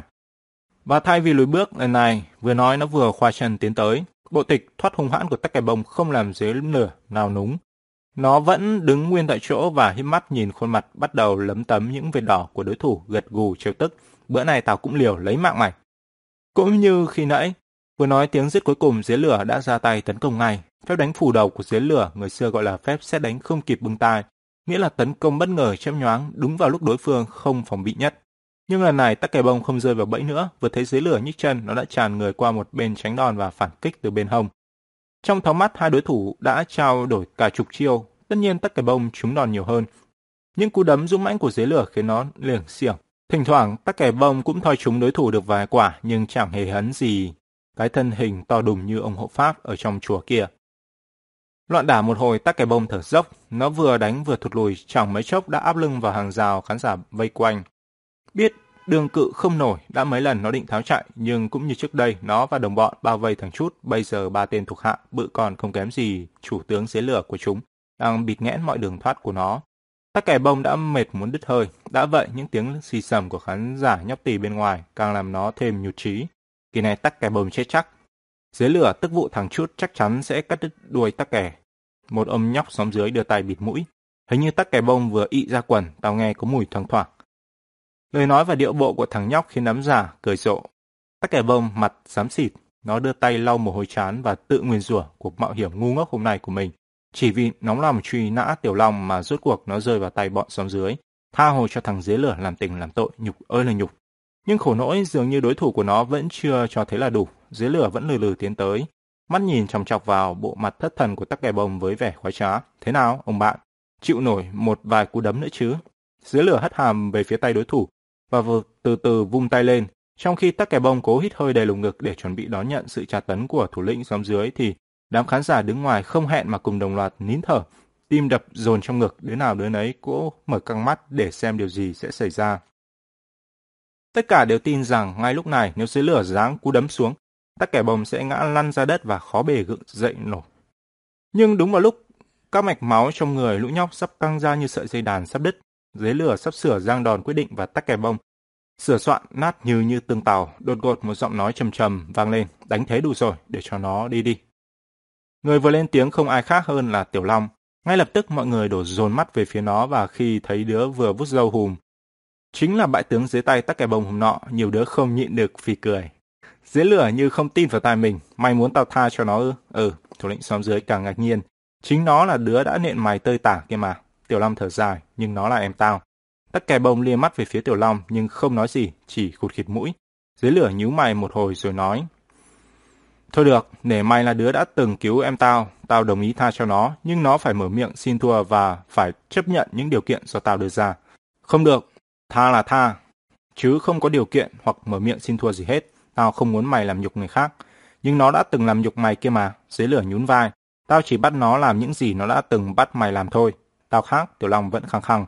Tao không sống ở làng này, chỉ ít hôm nữa là tao rời khỏi đây rồi. Hơn nữa, như tao đã nói, nó là em tao, tao nhường nhịn tí thì đã sao. Đang sốt ruột tìm cách giải vây cho tắc kè bông, Tiểu Long không đủ thì giờ để cân nhắc lời lẽ. Vì vậy, câu nói hớ vừa rồi của nó làm tắc kè bông chạm nọc. Quên béng mối cảm kích vừa chớm lên trong lòng, tắc kè bông hừ mũi, đổ láo tét. Ngữ chói gà không chặt như mày mà đòi nhường nhịn tao hả? Tiểu Long chưa kịp phản ứng đòn tấn công bất ngờ từ phía tắc kè bông, thì một ông nhóc đứng sau lưng dưới lửa đầm lì tiến lại. Khi nãy thế Tiểu Long thình lình bước ra phá bĩnh, nó đã bực mình, rồi thấy thủ lĩnh dưới lửa tự dưng đâm ra Khoái tranh cãi dây dưa không chịu giải quyết gọn tên kỳ đà cắn mũi này, nó càng cáu kỉnh. Cuối cùng nó không nhịn được, nó lững thững bước đến trước mặt Tiểu Long, vừa đi vừa đưa tay kéo sụp chiếc mũ vải xuống chán, cho thêm phần lạnh lẽo. Bộ tịch lạnh lẽo tất nhiên giọng nói cũng lạnh lùng. Nó nói, mày là cái thá gì mà bày đặt cam thiệp vào chuyện của tuổi tao. Nếu chịu được cú đá la hán quyền này của tao thì họa may mới đủ tư cách nói chuyện. Nhưng ông nhóc chưa kịp tung la hán quyền ra thì chiếc mũ vải đã rơi ngay xuống đất. Nhưng ngay cả khi chiếc mũ vải nằm trên đất rồi ông nhóc vẫn chưa hay biết. Nó chỉ thấy đối thủ khẽ giơ chân lên, quạt một cái. Một bóng đen chớp ngang, mặt mắt dựa như một cánh chim bay vù qua, rồi thôi. Nó ngẩn người ra không kịp tránh cũng chưa kịp nhìn rõ đó là vật gì thì Tiểu Long đã ung dung trở lại tư thế cũ. Cú ra đòn chớp nhoáng đẹp mắt và chính xác đến từng mm của Tiểu Long khiến hàng loạt cái miệng bật ra tiếng suýt xoa. Trời đất, thằng này nó đá như trong si lê. Rõ ràng trước giờ nó giống nghề. Nếu cố tình đá trúng, cái đầu của thằng Hiện đã rơi xuống và lan lông lốc như quả dừa khô rồi. Thằng nhóc khi nãy, bây giờ là thằng Hiện, sau một thoáng giật mình thấy người ngợm chẳng hề hấn gì, liền chấn tĩnh ra oai nhằm át đi những lời bình phẩm bá láp kia. Đứng sát giặt bên cạnh mà đã không trúng thì còn đánh đấm. Nhưng hiện thằng Hiện chưa kịp nói nốt ba tiếng cái quái gì thì quai hàm đã cứng đơ, Chẳng là theo thói quen nó vừa nói vừa thò tay kéo vành mũ cho ra vẻ tay chơi nhưng lần này tay nó hua hua hoài mà chẳng thấy chiếc mũ đâu. Đến khi bọn nhóc cười dân, nó ngoảnh lại mới hay chiếc mũ của nó đã bị tiểu long đá văng xuống đất từ đời tắm hoánh nào. Trong thoáng mắt, Thiện đã đánh mất điệu bộ lạnh lẽo lẫn giọng nói lạnh lùng, bây giờ nó chỉ thấy tay chân lạnh ngắt. Nhưng chiếc cú đá đẹp như trong mơ của Tiểu Long hiện không phải là đứa sừng sốt nhất. Nếu có những đứa nào thẳng thốt đến mức không tin vào mắt mình thì đó là tắc kè bông và thằng lượm. Hai đứa cứ đứng thộn mặt ra, người cứng đờ hệt như bị ai đóng đinh xuống đất. Và hai đứa còn thộn mặt ra thêm nhiều lần nữa, bởi sau cú đá biểu diễn của Tiểu Long thấy thằng Hiện ngây người như chết. Rồi hai tên đồng bọ của nó liền tiến ra, chà, hóa ra mày cũng võ vẽ một tí nghề đấy. Một trong hai ông nhóc nói, giọng cố ra vẻ khinh khỉnh nhưng thực ra đã run lắm, bằng chứng là chúng không dám bước đến trước mặt đối thủ mà chia làm hai hướng ập đến hai bên hông Tiểu Long theo thế gọng kềm. Trong khi đám khán giả tim nhảy lô tô trong ngực thì Tiểu Long trông vẫn thản nhiên.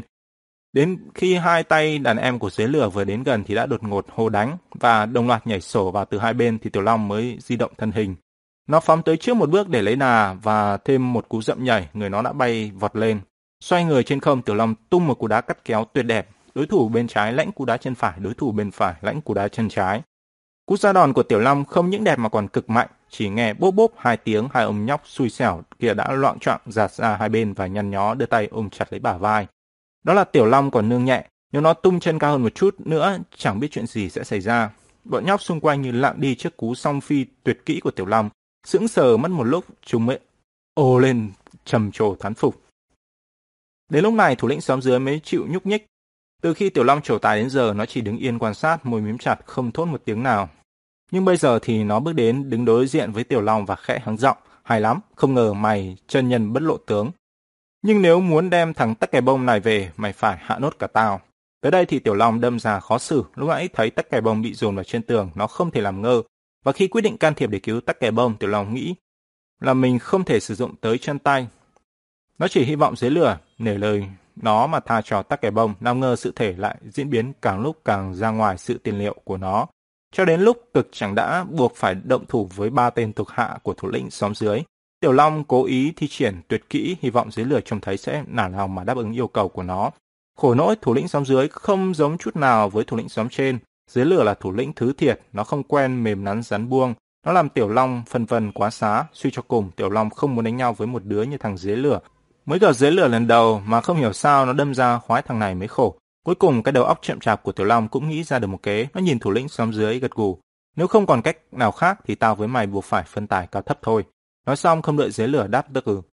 Nó xoạc chân xuống tấn, thấy đánh nhau với mình Tiểu Long thủ thế ra chiều trịnh trọng, dưới lửa càng không dám kinh suất, nhất là qua những gì được mục kích.